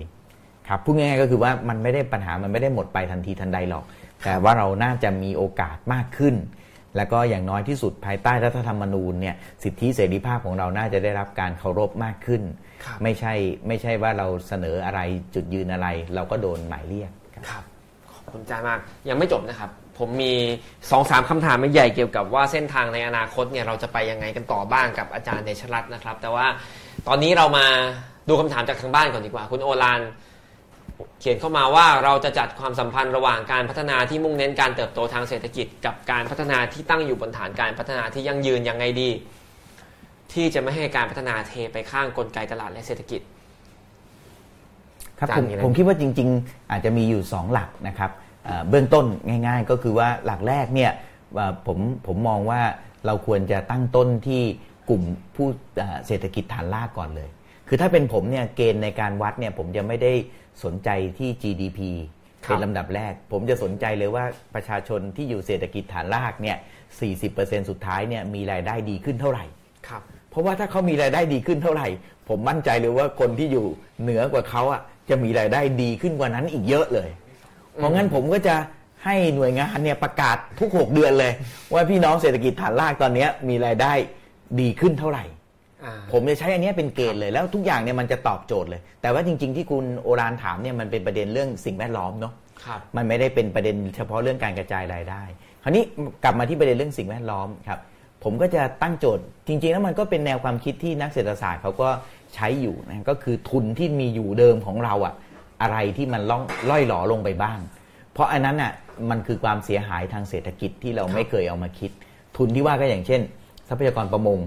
มันล่อยหลอลงไปไหมป่ามันล่อยหลอลงไปไหมน้ำคุณภาพความเสื่อมโทรมมันเป็นยังไงนะครับผมคิดว่าอย่างน้อยที่สุดเนี่ยการพัฒนาเศรษฐกิจแต่ละปีจะต้องไม่ทำให้ทรัพยากรเหล่านี้ล่อยหลอลงไปเดิมครับเพราะงั้นเราก็จะต้องมีการเซตไครทีเรียเกณฑ์นะครับในการที่จะบอกว่าการบริหารจัดการประเทศของเราเนี่ยจะต้องทำให้สิ่งเหล่านี้มันคงเดิมได้อย่างไรจะได้พัฒนาเศรษฐกิจด้วยพัฒนาอย่างยั่งยืนด้วยนะครับคุณคมลักษณ์ชัยยะถามว่าโครงการที่ดำเนินการไปแล้วได้รับอนุมัติแล้วยกเลิกภายหลังได้ไหมอันนี้คงหมายถึงว่าดำเนินไปภายใต้คำสั่งหัวหน้าคสช.มั้งครับครับก็ได้ครับจริงๆมันก็มีตัวอย่างก่อนหน้านี้ก็คือโครงการที่เขาจะทำท่าเรือของบริษัทพลังงานขนาดใหญ่เนาะที่อำเภอท่าศาลาจังหวัดนครศรีธรรมราชนั้นก็ผ่านการเห็นชอบของคณะผู้ชำนาญการที่ทำเรื่อง EIA ไปแล้วนะก็น่าจะเดินต่อได้แต่ว่าเนื่องจากกระแสของพี่น้องก็แสดงให้เห็นนะครับว่าศักยภาพของอ่าวท่าศาลาเนี่ยมันสามารถเอาไปเป็นอย่างอื่นทำประโยชน์อย่างอื่นได้มากกว่าก็แสดงออกมาให้เห็นเป็นตัวเลขชัดเจนเลยจนในที่สุดท้ายโครงการนั้นก็ภาคเอกชนเองก็ตัดสินใจยกเลิกโครงการไปครับก็ยังมีความหวังนะครับมีตัวอย่างคุณหากันจนเจอสุดเขตหากันจนเจอนี่คือชื่อคนใช่ไหมครับ เมื่อไหร่จะเลือกตั้งคะโอ้ถามงี้เลย คือถ้าถามคุณประยุทธ์เขาก็จะบอกว่ากุมภาใช่ไหม แต่คุณประยุทธ์ยังบอกพฤศจิกาปีนี้อยู่เลยแต่ว่าโรดแมปมันไปถึงกุมภาได้แล้วครับก็สำหรับผมก็ยังคิดว่าปี2561นะครับน่าจะเป็นปีที่เรามีการเลือกตั้งครับครับอันนี้คือความคิดเห็นซึ่งไม่แน่นอนใช่ไหมครับหรืออาจารย์มั่นใจความหวังโอเคครับมีคำถามเข้ามาว่าประชาชนจะร่วมกันสร้างอนาคตใหม่ให้กับเมืองไทยได้อย่างไรนะครับนี่เป็นคำถามแต่ผมขอคำถามปิดเพราะผมเตรียมไว้แล้ว เดี๋ยวมันขโมยคำถามผมครับคุณอำไพสวัสดีค่ะสวัสดีครับ ทำไมการเลือกตั้งคือคำตอบของการเมืองไทยช่วงที่ผ่านมาเราจะทำให้การเลือกตั้งที่กำลังจะเกิดขึ้นเป็นพลังสร้างสรรค์การเมืองไทยได้อย่างไรนี่ก็ขโมยคำถามของผมอีกแล้วแต่ตอบเลยก็ได้ครับอาจารย์ครับผมคิดว่าคือช่วงเปลี่ยนผ่านในที่นี้ก็หมายถึงว่าเราอยากจะให้ผมคิดว่ามันมีการเปลี่ยนผ่าน2เรื่องหนึ่งก็คือเราผ่านช่วงเวลา10ปีกว่าแล้วเนาะนี่จะเกือบ12ปีแล้วที่เรามีความขัดแย้งเนี่ยครับแล้วเราก็เหวี่ยงไปเหวี่ยงมาในช่วงนี้ครับแล้วเราก็คิดว่าน่าจะสิ่งที่สำคัญที่สุดนะช่วงนี้น่าจะคือการฟังกันอ่ะคือการแชร์กันครับผมเชื่อว่าการเมืองในรอบถัดไปเนี่ยจะไม่ใช่การเมืองเหมือนที่ผ่านมาที่จะเลือกว่าฝ่ายใดฝ่ายหนึ่งจะเหนือกว่าแล้วก็จะไปจัดการกับอีกฝ่ายหนึ่งครับผมว่าสังคมไทยเรามาถึงจุดที่เรากำลังเริ่มรู้สึกว่าเราจะต้องอยู่ด้วยกันยังไงครับอีกหนึ่งความหวังก็คือมีพรรคการเมืองใหม่ๆเนี่ยเกิดขึ้นนะครับเอาเฉพาะที่ส่งมาถึงผมเป็นการส่วนตัวก็มีพรรคอย่างเช่นพรรคกรีนที่เป็นแนวความคิดด้านสิ่งแวดล้อมอย่างเงี้ยครับ พรรคเกรียนที่มีแนวความคิดว่ามันมีอะไรใหม่ๆสร้างสรรค์หรือพรรคที่เป็นสามัญชนอย่างเงี้ยครับก็คือเน้นว่าทำจากประชาชนเองก็เริ่มมีการก่อตัวรูปร่างแบบนี้ขึ้นนะครับมีกรีนและมีเกรียนนะครับคนละอันเกรียนนี่เราคุยกับพี่นุลินไปเมื่อสัปดาห์ที่แล้วพอดีเป็นกำลังใจให้ค่ะจากแม่ไผ่นะครับคุณพริ้มอาจารย์ทำกลุ่มเถื่อนเกมอันนี้เป็นอีกกิจกรรมนึงนะครับของอาจารย์เดชรัตน์มีกิจกรรมเยอะมากนะครับอาจารย์ถ้าจะคิดเกมให้คสช.เข้าใจประชาธิปไตยมากขึ้นจะเล่นเกมอะไรดีครับอาจารย์มีอยู่หรือเปล่าครับอาจารย์เกมนี้คิดไว้แล้วอะไรนะครับอาจารย์คิดเกมแบบนี้ไว้แล้วหรือเปล่าเพื่อทำให้คสช.เข้าใจประชาธิปไตยอะไรแนะนำไหมครับครับอาจารย์ต้องฝากอาจารย์ไปคิดครับครับชวนคสช.มาเล่นใช่ไหมครับถ้าอาจารย์คิดออกนี่สุดยอดเลยครับได้เดี๋ยวขอรับโจทย์นี้ไปก่อนนะครับให้อาจารย์ขายหน่อยก็แทบกลุ่มเถื่อนเกมนี่อาจารย์ทำอะไรครับกลุ่มเถื่อนเกมนี่เราก็เป็นการออกแบบเกมเพื่อการเรียนรู้นะครับว่าถ้าเราจะเรียนรู้เรื่องใดเรื่องหนึ่งเนี่ยนอกเหนือจากการเลคเชอร์บรรยายอะไรเนี่ยเราทำการเรียนรู้ยังไงได้บ้างที่แต่ละคนสามารถที่จะลงมือได้แล้วก็เรียนรู้ได้อย่างวันนี้ก็ตอนบ่ายก็ไป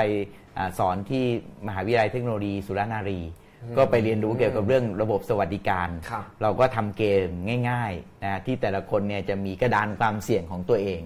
แล้วแต่ว่าจะป้องกันได้อย่างไรนะฮะซึ่งเราก็มีระบบสวัสดิการ2แบบให้เลือกด้านหนึ่งก็คือจ่ายเงินเองเป็นแบบเหมือนกับตลาดเนาะไปประกันซื้อประกันนู่นประกันนี่อีกด้านหนึ่งก็ทำในลักษณะที่เป็นระบบที่ต้องทำโดยรวมต้องมีเสียงส่วนใหญ่ตกลงกันซึ่งก็ต้องเสียภาษีเพิ่มขึ้นก็มีการเจรจากันแบบนี้ครับว่าจะใช้ระบบแบบไหนบางคนก็คิดว่าระบบตลาดน่าจะดีแต่บางคนก็ไม่มีตังค์นะครับก็เจรจากันครับในที่สุดก็ถ้าใครที่ไม่ได้ป้องกัน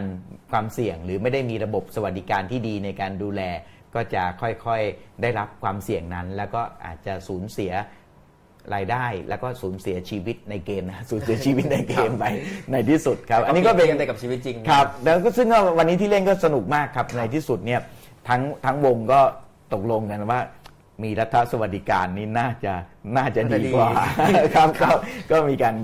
สรุปกันแบบนั้นก็เป็นความสามารถพิเศษอีกอย่างหนึ่งของอาจารย์เดชรัตน์นะครับคือการอธิบายเรื่องทางวิชาการให้เป็นเกมได้นะครับคุณปรีชาถามว่าจำได้ว่าเรามีสภาเกษตรกรแห่งชาติเหตุใดจึงไม่สามารถเป็นกำลังหลักในเรื่องเกี่ยวกับเกษตรได้เลยครับทราบไหมครับอาจารย์ครับผมคิดว่ามันเป็นเรื่องน่าสนใจมากเลยเพราะว่าหลายคำสั่งที่รัฐบาลแต่งตั้งนะครับจะมีสภาอุตสาหกรรมหอการค้าบางกรณีก็จะมีสมาคมธนาคารด้วยแต่น้อยมากเลยครับที่มีสภาเกษตรแต่คณะกรรมการปฏิรูปมีนะฮะแต่ว่าหลายหน่วยงานเนี่ยไม่มี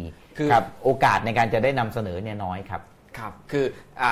ตัวเลือกที่อาจารย์พูดมาเนี่ยสมาคมธนาคารหอการค้าเนี่ยมักจะเข้าอยู่ในคณะกรรมการชุดต่างๆหลายๆชุดไม่ว่าจะเป็นคณะกรรมการอะไรก็ตามในกฎหมายจะมีชื่อพวกนี้แต่ว่าสภาเกษตรเนี่ยมีน้อยครับจริงๆก็อาจจะฝากถึงเรื่องของสื่อมวลชนแล้วก็พวกเรากันเองด้วยครับเราก็อาจจะยังฟังสภาอุตสาหกรรมเยอะกว่าสภาเกษตรคือถ้าเราฟังเขาก็จะเริ่มมีอำนาจขึ้นนะครับก็อยู่ที่เราให้โอกาสเขาด้วยนะครับคุณเรนูบอกว่าชัดเจนชุมชนเข้มแข็งเอาอยู่ครับคุณพัชรีบอกว่าเป็นความเจ้าเล่ห์ของคนกลุ่มน้อยที่ยังต้องการกำหนดทุกอย่างในประเทศนี้และเขาไม่ต้องการให้เสรีภาพกับคนส่วนใหญ่แน่นอนและกฎหมายที่ออกโดยสภาที่มีที่มาแบบนี้ไม่มีทางจะเป็นกฎหมายที่ดีได้แน่นอนครับเป็นคอมเมนต์มานะครับคอมเมนต์ส่งเข้ามาเลยครับคุณเรนูบอกอีกว่าถ่านหินไม่อยู่ในแผนยุทธศาสตร์ชาติเพราะไม่ใช่การพัฒนาที่ยั่งยืนแต่ถ่านหินมีศักยภาพในการทำลายสูงเพราะเป็นเชื้อเพลิงในการผลิตไฟฟ้าที่ใช้น้ำมากและปล่อยคาร์บอนไดออกไซด์สูงกว่าเชื้อเพลิงอื่นจึงทำให้โลกร้อนอากาศแปรปรวนภัยพิบัติครับถ้าเรื่องถ่านหินนี้ได้อีกเทปหนึ่งอาจารย์ครับคุณกฤษกรศิลาลักษณ์สนับสนุนอาจารย์ครับสวัสดีครับคำถามมาอีกอันเวลาอาจารย์ต่อสู้เคลื่อนไหวอะไรแล้วไม่สำเร็จหรือว่าโดนรังแกเช่นถูกฟ้องคดีอย่างไม่เป็นธรรมแหมทันเหตุการณ์นะครับคำถามอาจารย์มีวิธีรักษาพลังของตัวเองอย่างไรให้มีแรงสู้ต่อครับอาจารย์ครับคือก็อาจจะเรามีความคิดว่ามันเป็นสิ่งที่เราเลือกทำเองอะครับแล้วก็ผมอาจจะโชคดีอย่างหนึ่งก็คือผมเป็นคนที่ไม่ค่อยคิดว่าสิ่งที่เราทำมันจะต้องสำเร็จอะครับคือเราทำเพราะว่ามันเป็นสิ่งที่เราคิดว่ามันควรทำอะส่วนจะสำเร็จหรือไม่ก็อาจจะเป็นเรื่องที่แล้วแต่เหตุและปัจจัยเราก็พยายามทำให้ดีที่สุดแล้วเราก็เรียนรู้ไอ้การที่ ผมคิดอย่างนี้ได้ก็มีข้อดีตรงที่ว่าแม้ว่ามันจะไม่สำเร็จเราก็ยังลงมือทำครับอย่างเช่นเราออกไปที่สกายวอล์กเราก็ไม่ได้รู้หรอกว่าการเลือกตั้งมันจะเกิดขึ้นได้จริงไหมแต่ว่าเรารู้สึกว่ามันเป็นความคิดที่น่าเราคิดอย่างนั้นจริงๆเราคิดว่าถ้าได้มีการเลือกตั้งในปีนี้มันน่าจะเป็นผลดีสำหรับประเทศเรามากกว่าจริงๆเราก็ออกไปครับโอเคครับอาจารย์มาคำถามผมอยากจะชวนมองไปข้างหน้าหลายๆอันนะครับอาจารย์ตอนนี้เครือข่าย People Go เดินมิตรภาพนะครับเริ่มเดินจาก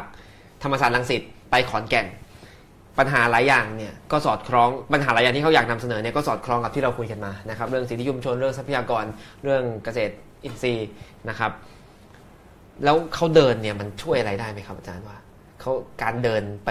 เดินอยู่บนถนนมิตรภาพไปเรื่อยๆเนี่ยมันสอดคล้องกับการแก้ปัญหาเหรอครับครับก็คือจุดสำคัญของการแก้ปัญหาก็คือความเข้าใจความรู้ความเข้าใจ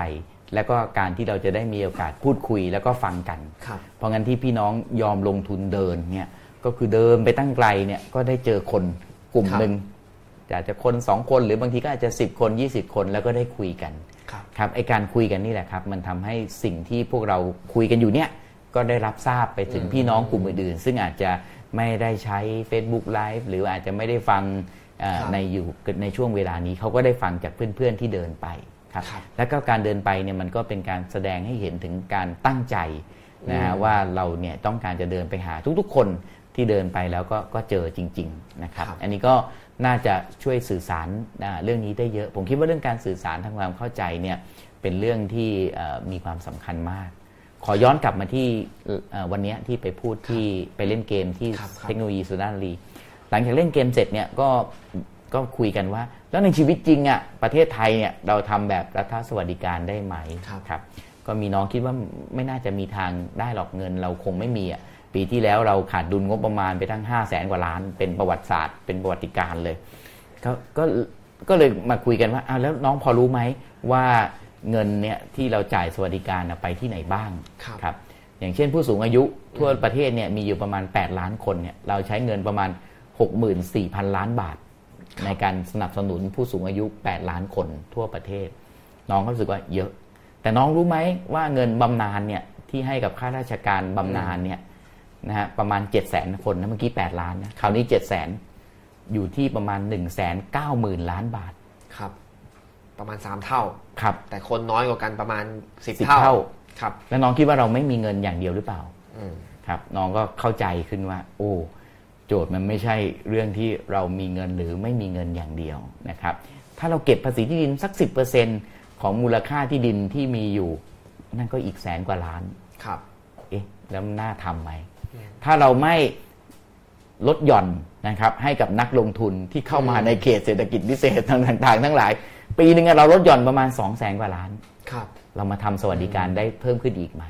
อันนี้ครับมันเป็นสิ่งที่เราจำเป็นต้องคุยกันเพื่อให้เรามีความคิดมีจินตนาการใหม่ๆจะเห็นด้วยไม่เห็นด้วยไม่เป็นไรครับเราก็เป็นคนไทยเราก็เป็นสามัญชนเหมือนกันเราก็พูดคุยแลกเปลี่ยนกันครับแล้ววันนี้เราคุยเรื่องมาตรา 44กับคำสั่งหัวหน้าคสช.หลายๆฉบับนะครับรวมถึงคำสั่งหัวหน้าคสช. 3/2558 ที่อาจารย์ก็ถูกตั้งข้อหามาด้วยเนี่ยเห็นมีกิจกรรมชวนกันให้เข้าชื่อเสนอกฎหมายตรงนี้อาจารย์ครับอันนี้ผมอย่างที่บอกเมื่อกี้บอกว่าก่อนที่เราจะพูดถึงการเลือกตั้งอ่ะผมคิดว่าสิ่งนี้เป็นสิ่งที่ต้องเอากลับมาทันทีเดี๋ยวนี้เลยครับก็คือการที่ทำให้คำสั่งของคสช.เนี่ยครับอยู่ภายใต้กรอบของรัฐธรรมนูญแต่ว่ามันก็มีปัญหาว่าบางคำสั่งเนี่ยมันขัดกับกรอบของรัฐธรรมนูญชัดเจนนะครับในเมื่อเรามีรัฐธรรมนูญซึ่งได้รับพระราชทานมาจากสมเด็จพระเจ้าอยู่หัวแล้วนะครับเป็นเวลาก็เกือบปีแล้วผมคิดว่าเราน่าจะนำเอาคำสั่งที่มันขัดกับรัฐธรรมนูญเนี่ยให้เลิกไปให้ยุติไปครับก็เชิญชวนครับให้เข้าชื่อกันในการออกพระราชบัญญัตินะครับที่จะยกเลิกคำสั่งของคสช.ผมยกตัวอย่างก็แล้วกันนะครับอย่างเช่นเรื่องการยกเว้นการทำผังเมืองอย่างเงี้ยก็ไม่ควรจะมีคำสั่งนี้อยู่ก็ยกเลิกไปถ้าจะมีจริงๆให้ไปอยู่ในพระราชบัญญัติว่าด้วยเรื่องเขตเศรษฐกิจพิเศษที่จะออกมาตามกระบวนการถ้าจะมีก็คือก็ต้องไปผ่านกระบวนการทางนิติบัญญัติไม่ใช่ออกไป44มาอย่างนี้ครับ แล้วก็ที่ควรจะยกเลิกลำดับแรกสุดเลยนะฮะจริงๆไม่ต้องรอพรบก็ได้นะครับคสช.นี่แหละประกาศยกเลิกเองได้ก็คือคำสั่งที่ 3/2558 ผมย้ำว่าการยกเลิกคำสั่งที่ 3/2558 ไม่ใช่การที่ปล่อยให้บ้านเมืองไม่มีคนควบคุมดูแลนะครับเรามีการควบคุมดูแลอยู่แล้วทั้งภายใต้สิทธิเสรีภาพของประชาชนตามรัฐธรรมนูญทั้งพรบเรื่องของการชุมนุมพรบเรื่องของความมั่นคงรัฐบาลควรจะแสดงฝีมือในการใช้พรบปกติที่มีอยู่ภายใต้กรอบรัฐธรรมนูญเนี่ยในการดูแลบริหารจัดการประเทศครับซึ่งก็มีเยอะแล้วกฎหมายปัจจุบันเนี่ยซึ่งก็มีเยอะแล้วก็ควรจะใช้แล้วก็จริงๆสิ่งที่มันจะทำสู่ความสงบมากที่สุดก็คือความเข้าใจครับไอ้การที่เราจะไปป้องปรามแบบนี้นะครับในที่สุดมันไม่ได้ทำให้ผู้คนในประเทศเกิดความเข้าใจกันได้เราควรจะให้เกียรติกับประชาชนทุกๆคนในประเทศมากกว่าครับก่อนเลือกตั้งเนี่ยยังต้องมีเรื่องปลดล็อกพรรคการเมืองอีกไหมครับครับใช่ครับอันนี้ก็เป็นอีกเรื่องใหญ่อีกเรื่องนึงเนาะซึ่งปัจจุบันพรรคการเมืองเนี่ยก็ห้ามทำกิจกรรมอีกเหมือนกันตามประกาศคสช.ฉบับที่ 57/2557 ซึ่งอันนี้มันจะย้อนกลับไปสู่จุดที่มันเป็นปัญหาของที่เราคุยกันเมื่อสักครู่ว่าแล้วเราจะมีทางเลือกใหม่ทางการเมืองได้ยังไงในเมื่อถูกห้ามทำกิจกรรมครับจริงๆแล้วการทำกิจกรรมของพรรคการเมืองเนี่ยก็คือการนำมาซึ่งนโยบายไอเดียใหม่ๆครับอาจารย์ครับแล้วอาจารย์คิดว่าการที่คนมาเข้าชื่อกันเสนอร่างพระราชบัญญัติเพื่อให้ยกเลิกประกาศคสช.เนี่ยมันในทางปฏิบัติมันมีประโยชน์ไหมครับว่าเข้าชื่อกันไปแล้วเขาจะฟังเราไหมหรือว่าเขาก็ไม่ฟังเราอยู่ดีอะไรแบบนี้ครับครับก็ตามกระบวนการของรัฐธรรมนูญถ้าเข้าชื่อครบถ้วนนะครับก็เขาต้องเข้าสู่กระบวนการทางนิติบัญญัติแต่ถ้ามองในแง่ของเวลาก็ยังไม่รู้เหมือนกันนะฮะว่ากระบวนการทางนิติบัญญัติเขาจะฟังเราไหมเนื่องจากเขาก็ไม่ได้เป็นผู้แทนของเราคนตั้งเขาก็เป็นคสช.แต่การเข้าชื่อของเราเนี่ยในทางอีกทางหนึ่งเนี่ยมันก็คือการส่งสัญญาณถึงคสช.โดยตรงครับผมคิดว่าผมอยากจะเห็นประชาชนช่วยกันส่งสัญญาณครับว่าเราเป็นประเทศที่เราต้องการเป็นประเทศที่อยู่ภายใต้รัฐธรรมนูญไม่ใช่อยู่ภายใต้คำสั่งครับเพราะฉะนั้นอะไรที่ขัดกับรัฐธรรมนูญก็หมดสมัยไปแล้วนะครับก็โฆษณาแถมนิดนึงว่าใครที่อยากเข้าชื่อยกเลิกประกาศคำสั่งคสช35ฉบับนะครับที่เสนอกันก็รวมทั้งเรื่องเขตเศรษฐกิจพิเศษเรื่องผังเมืองแล้วก็คำสั่งห้ามชุมนุมทางการเมืองด้วยเนี่ยอันนี้ก็เข้าไปได้ที่เว็บไซต์สั้นๆครับ ilaw.io นะครับ ilaw.io แค่นี้เข้าไปก็จะมีขั้นตอนวิธีการอยู่แต่ว่าอาจจะยุ่งยากสักนิดนึงนะครับก็คือเป็นการเข้าชื่อเสนอกฎหมายเนี่ยต้องกรอกในแบบฟอร์มให้ถูกต้องแล้วต้องแนบสำเนาบัตรประชาชนเซ็นรับรองสำเนาถูกต้องด้วยนะครับอันนี้ก็ฝากมาโฆษณานะครับอีกนิดนึงครับอาจารย์เดินมิตรภาพประชาชนก็เดินไปสื่อสารปัญหานะครับเข้าชื่อเสนอกฎหมายยกเลิกประกาศคำสั่งคสช.ก็เซ็นกันไปรวบมาสมมุติได้ 10,000 ชื่อ 20,000 ชื่อ 30,000 ชื่อมันพอไหมครับมันมีอะไรที่เรายังพอทำได้มากกว่านี้อีกไหมครับเพื่อไปสู่การเลือกตั้งรวมทั้งไปสู่การเลือกตั้งที่มันมีคุณภาพครับครับคือถ้าไปสู่การเลือกตั้งเนี่ยผมคิดว่าผมอยากเห็นการพัฒนาแนวความคิดนโยบายนะครับแล้วก็การพูดคุยกันของคนที่อาจจะเคยมีความเห็นต่างกันในเรื่องใดๆก็ตามเนี่ยได้มีวงได้มีการเวทีที่พูดคุยกันครับผมคิดว่าเรื่องเหล่านี้สำคัญสำหรับการเดินต่อไปข้างหน้าครับครับพอดีมีคำถามเข้ามาอีกกันอ๋อเป็นความคิดเห็นครับคุณกนิกากิติเวชกุลเสริมเข้ามาบอกว่า 64,000 ล้านบาทให้คน8ล้านคน4เท่าของเงินจำนวนนี้ให้ข้าราชการ 200,000 คนโอเคก็เสริมจากที่อาจารย์พูดเรื่องสถิติเมื่อกี้นะครับอ๋อมีคำถามหนึ่งครับอาจารย์ช่วยประเมินต้นทุนหน่อยครับในทางเศรษฐศาสตร์ว่าไอ้การเข้าชื่อยกเลิกประกาศคำสั่งคสช.เนี่ยเขาถามมาว่ามันเสี่ยงไหมนะครับผมขยายคำถามให้หน่อยก็คือว่าโอเคมันมีต้นการทำกิจกรรมมันมีต้นทุนนะครับฝ่ายความมั่นคงก็จะจับตาว่าทำกิจกรรมอะไรกันแล้วสิ่งที่ได้มามันจะคุ้มไหมครับอาจารย์คือคิดว่ามีความเสี่ยงน้อยนะครับเพราะว่าถ้าคสช.มาดำเนินการในลักษณะที่ยับยั้งการเข้าชื่อเสนอกฎหมายตามรัฐธรรมนูญนะครับต้องย้ำว่าตามรัฐธรรมนูญก็คราวนี้ก็ยิ่งเป็นการแบบว่าขัดกับสิ่งที่ตัวเองควรจะต้องทำหน้าที่ในการปกป้องก็คือรัฐธรรมนูญเพราะงั้นผมคิดว่าไม่น่าจะมีความเสี่ยงในลักษณะนั้นนะครับในแง่การชุมนุมนะถ้าเราพูดถึงความเสี่ยงมันก็อาจจะ มากขึ้นอีกนิดนึงว่าโอเคเห็นว่าเป็นภาพที่คนมายืนอยู่ด้วยกันอะไรเงี้ยครับมีป้งมีป้ายอะไรเงี้ยแต่เข้าชื่อมันก็คือกระบวนการที่เราแสดงเจตจำนงเราก็มีแบบฟอร์มเราก็มีการเซ็นหนังสือโทษครับสำเนาบัตรของเรามันก็เป็นกระบวนการโดยปกติอยู่แล้วสามารถเซ็นจากที่บ้านส่งไปรษณีย์ก็ได้นะครับเสริมอาจารย์นิดนึงที่บอกว่าการเข้าชื่อตามรัฐธรรมนูญเนี่ยก็คือเป็นรัฐธรรมนูญมาตรา133นะครับที่ให้ประชาชนเนี่ยมีสิทธิ์เข้าชื่อกัน 10,000 คนเพื่อเสนอกฎหมายใดๆก็ได้นะครับอาจารย์สุดท้ายครับก่อนลากันไปครับเห็นว่าโปรโมทสัปดาห์หน้าโฆษณาก่อนเดี๋ยวผมมีคำถามสุดท้ายแต่ว่าผมโฆษณาก่อนสัปดาห์หน้าวันจันทร์ที่12กุมภาพันธ์ครับอาจารย์พรเทพเบญจาภิกุลจากคณะเศรษฐศาสตร์มหาวิทยาลัยธรรมศาสตร์นะครับผู้แปลหนังสือทฤษฎีเกมความรู้ฉบับพกพานะครับจะมาคุยกันในหัวข้อเกมประมวลคลื่นความถี่ทฤษฎีเกมในโลกจริงนะครับพูดเรื่องคลื่นความถี่นี่ก็เป็นอีกเรื่องใหญ่อีกเรื่องนึงนะครับที่เปลี่ยนมีแนวโน้มเปลี่ยนไปมากในช่วง 2-3 ปีที่ผ่านมาและในอนาคตนะครับดูว่าจะเป็นยังไงสัปดาห์หน้าวันจันทร์ 20:00 นติดตามกันได้คำถามสุดท้ายอาจารย์ฝากไว้หน่อยครับเขาพูดกันมากครับว่าการเลือกตั้งครั้งหน้าเนี่ยเหมือนคสช.จะวางเส้นทางคุมเกมไว้หมดแล้วแต่อาจารย์ก็ยังบอกมาตั้งแต่ต้นรายการว่ายังไงซะก็เลือกตั้งก็ดีกว่ายังเปิดโอกาสมากกว่าแล้วอาจารย์ก็ออกไปร่วมกิจกรรมที่อยากให้เลือกตั้งด้วยอาจารย์ไม่กลัวเหรอครับว่าเลือกตั้งครั้งหน้ายังไงก็คสช.กลับมาอยู่ดีครับก็อย่างน้อยก็คงมีผู้แทนของเรานะครับที่อยู่ในการออกกฎหมายบ้างนะครับก็มีหน้าที่ในการสอดส่องรัฐบาลบ้างนะครับและผมคิดว่าถ้าเข้าสู่การเลือกตั้งนะครับคำว่าคสช.ก็คงจะหมดไปไม่ใช่คงก็จะหมดไปโดยปริยายเพราะงั้นคำสั่งที่มาโดยที่เราก็อาจจะอยู่ๆก็มาโดยที่เราก็ไม่ได้เข้าใจเรื่องของบรรทัดฐานว่ามาจากอะไรเนี่ยก็น่าจะหมดก็คงหมดไปด้วยเพราะงั้นผมคิดว่ามันเป็นสถานการณ์ที่ประเทศของเราเนี่ยน่าจะมีความแน่นอนนะครับในการอยู่ร่วมกันมากขึ้นกว่าเดิมว่าเราจะใช้กฎเกณฑ์อะไรในการที่จะอยู่ร่วมกันในการที่จะบริหารจัดการบ้านเมืองครับผมก็เลยมีความเห็นว่ายังไงเนี่ยการเลือกตั้งเนี่ยก็จะดีกว่าแต่ถ้าพูดถึงอย่างประเด็นที่ตั้งมาเนี่ยนะครับผมก็คิดว่าอันหนึ่งก็สิ่งที่คงต้องทำด้วยหลังจากเลือกตั้งแล้วก็คือการแก้ไขรัฐธรรมนูญครับหลายข้อเนี่ยคงจำเป็นที่จะต้องแก้ไขครับครับอันนี้ก็เช่นเรื่องสวมามีส่วนในการโหวตนายกรัฐมนตรีอันนี้ก็คือหนึ่งในตัวอย่างที่จำเป็นจะต้องแก้ไขครับครับแต่ว่าการแก้ไขเหล่านี้อาจจะต้องเริ่มได้หลังจากเลือกตั้งไปแล้วหลังจากมีผู้แทนของเราเข้าไปอยู่ในกระบวนการที่จะนำไปสู่การแก้ไขรัฐธรรมนูญต่อมาครับผมอาจารย์ครับวันนี้คุยกับอาจารย์เดชรัตน์ได้ทั้งเรื่องสถานการณ์การเมืองปัจจุบันนะครับคดีร้อนคดีของอาจารย์เองได้เรื่องสิทธิชุมชนนะครับปัญหาการมีส่วนร่วมของประชาชนในการดำเนินโครงการต่างๆที่กระทบต่อชีวิตของคนกระทบต่อสิ่งแวดล้อมนะครับได้เรื่องประกาศคำสั่งหัวหน้าคสช.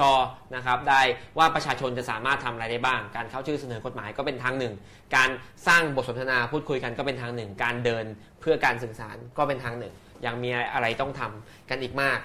จนกว่าจะถึงเลือกตั้งที่จะถึงนี้และหลังเลือกตั้งก็ยังมีอะไรต้องทำอีกมากเหมือนกันนะครับก็ขอบคุณอาจารย์เดชรัตน์มากครับแล้วก็ลาไปก่อนพบกันใหม่วันจันทร์หน้า 20:00 นตรงพบกันทุกวันจันทร์ 20:00 นตรงครับสวัสดีครับ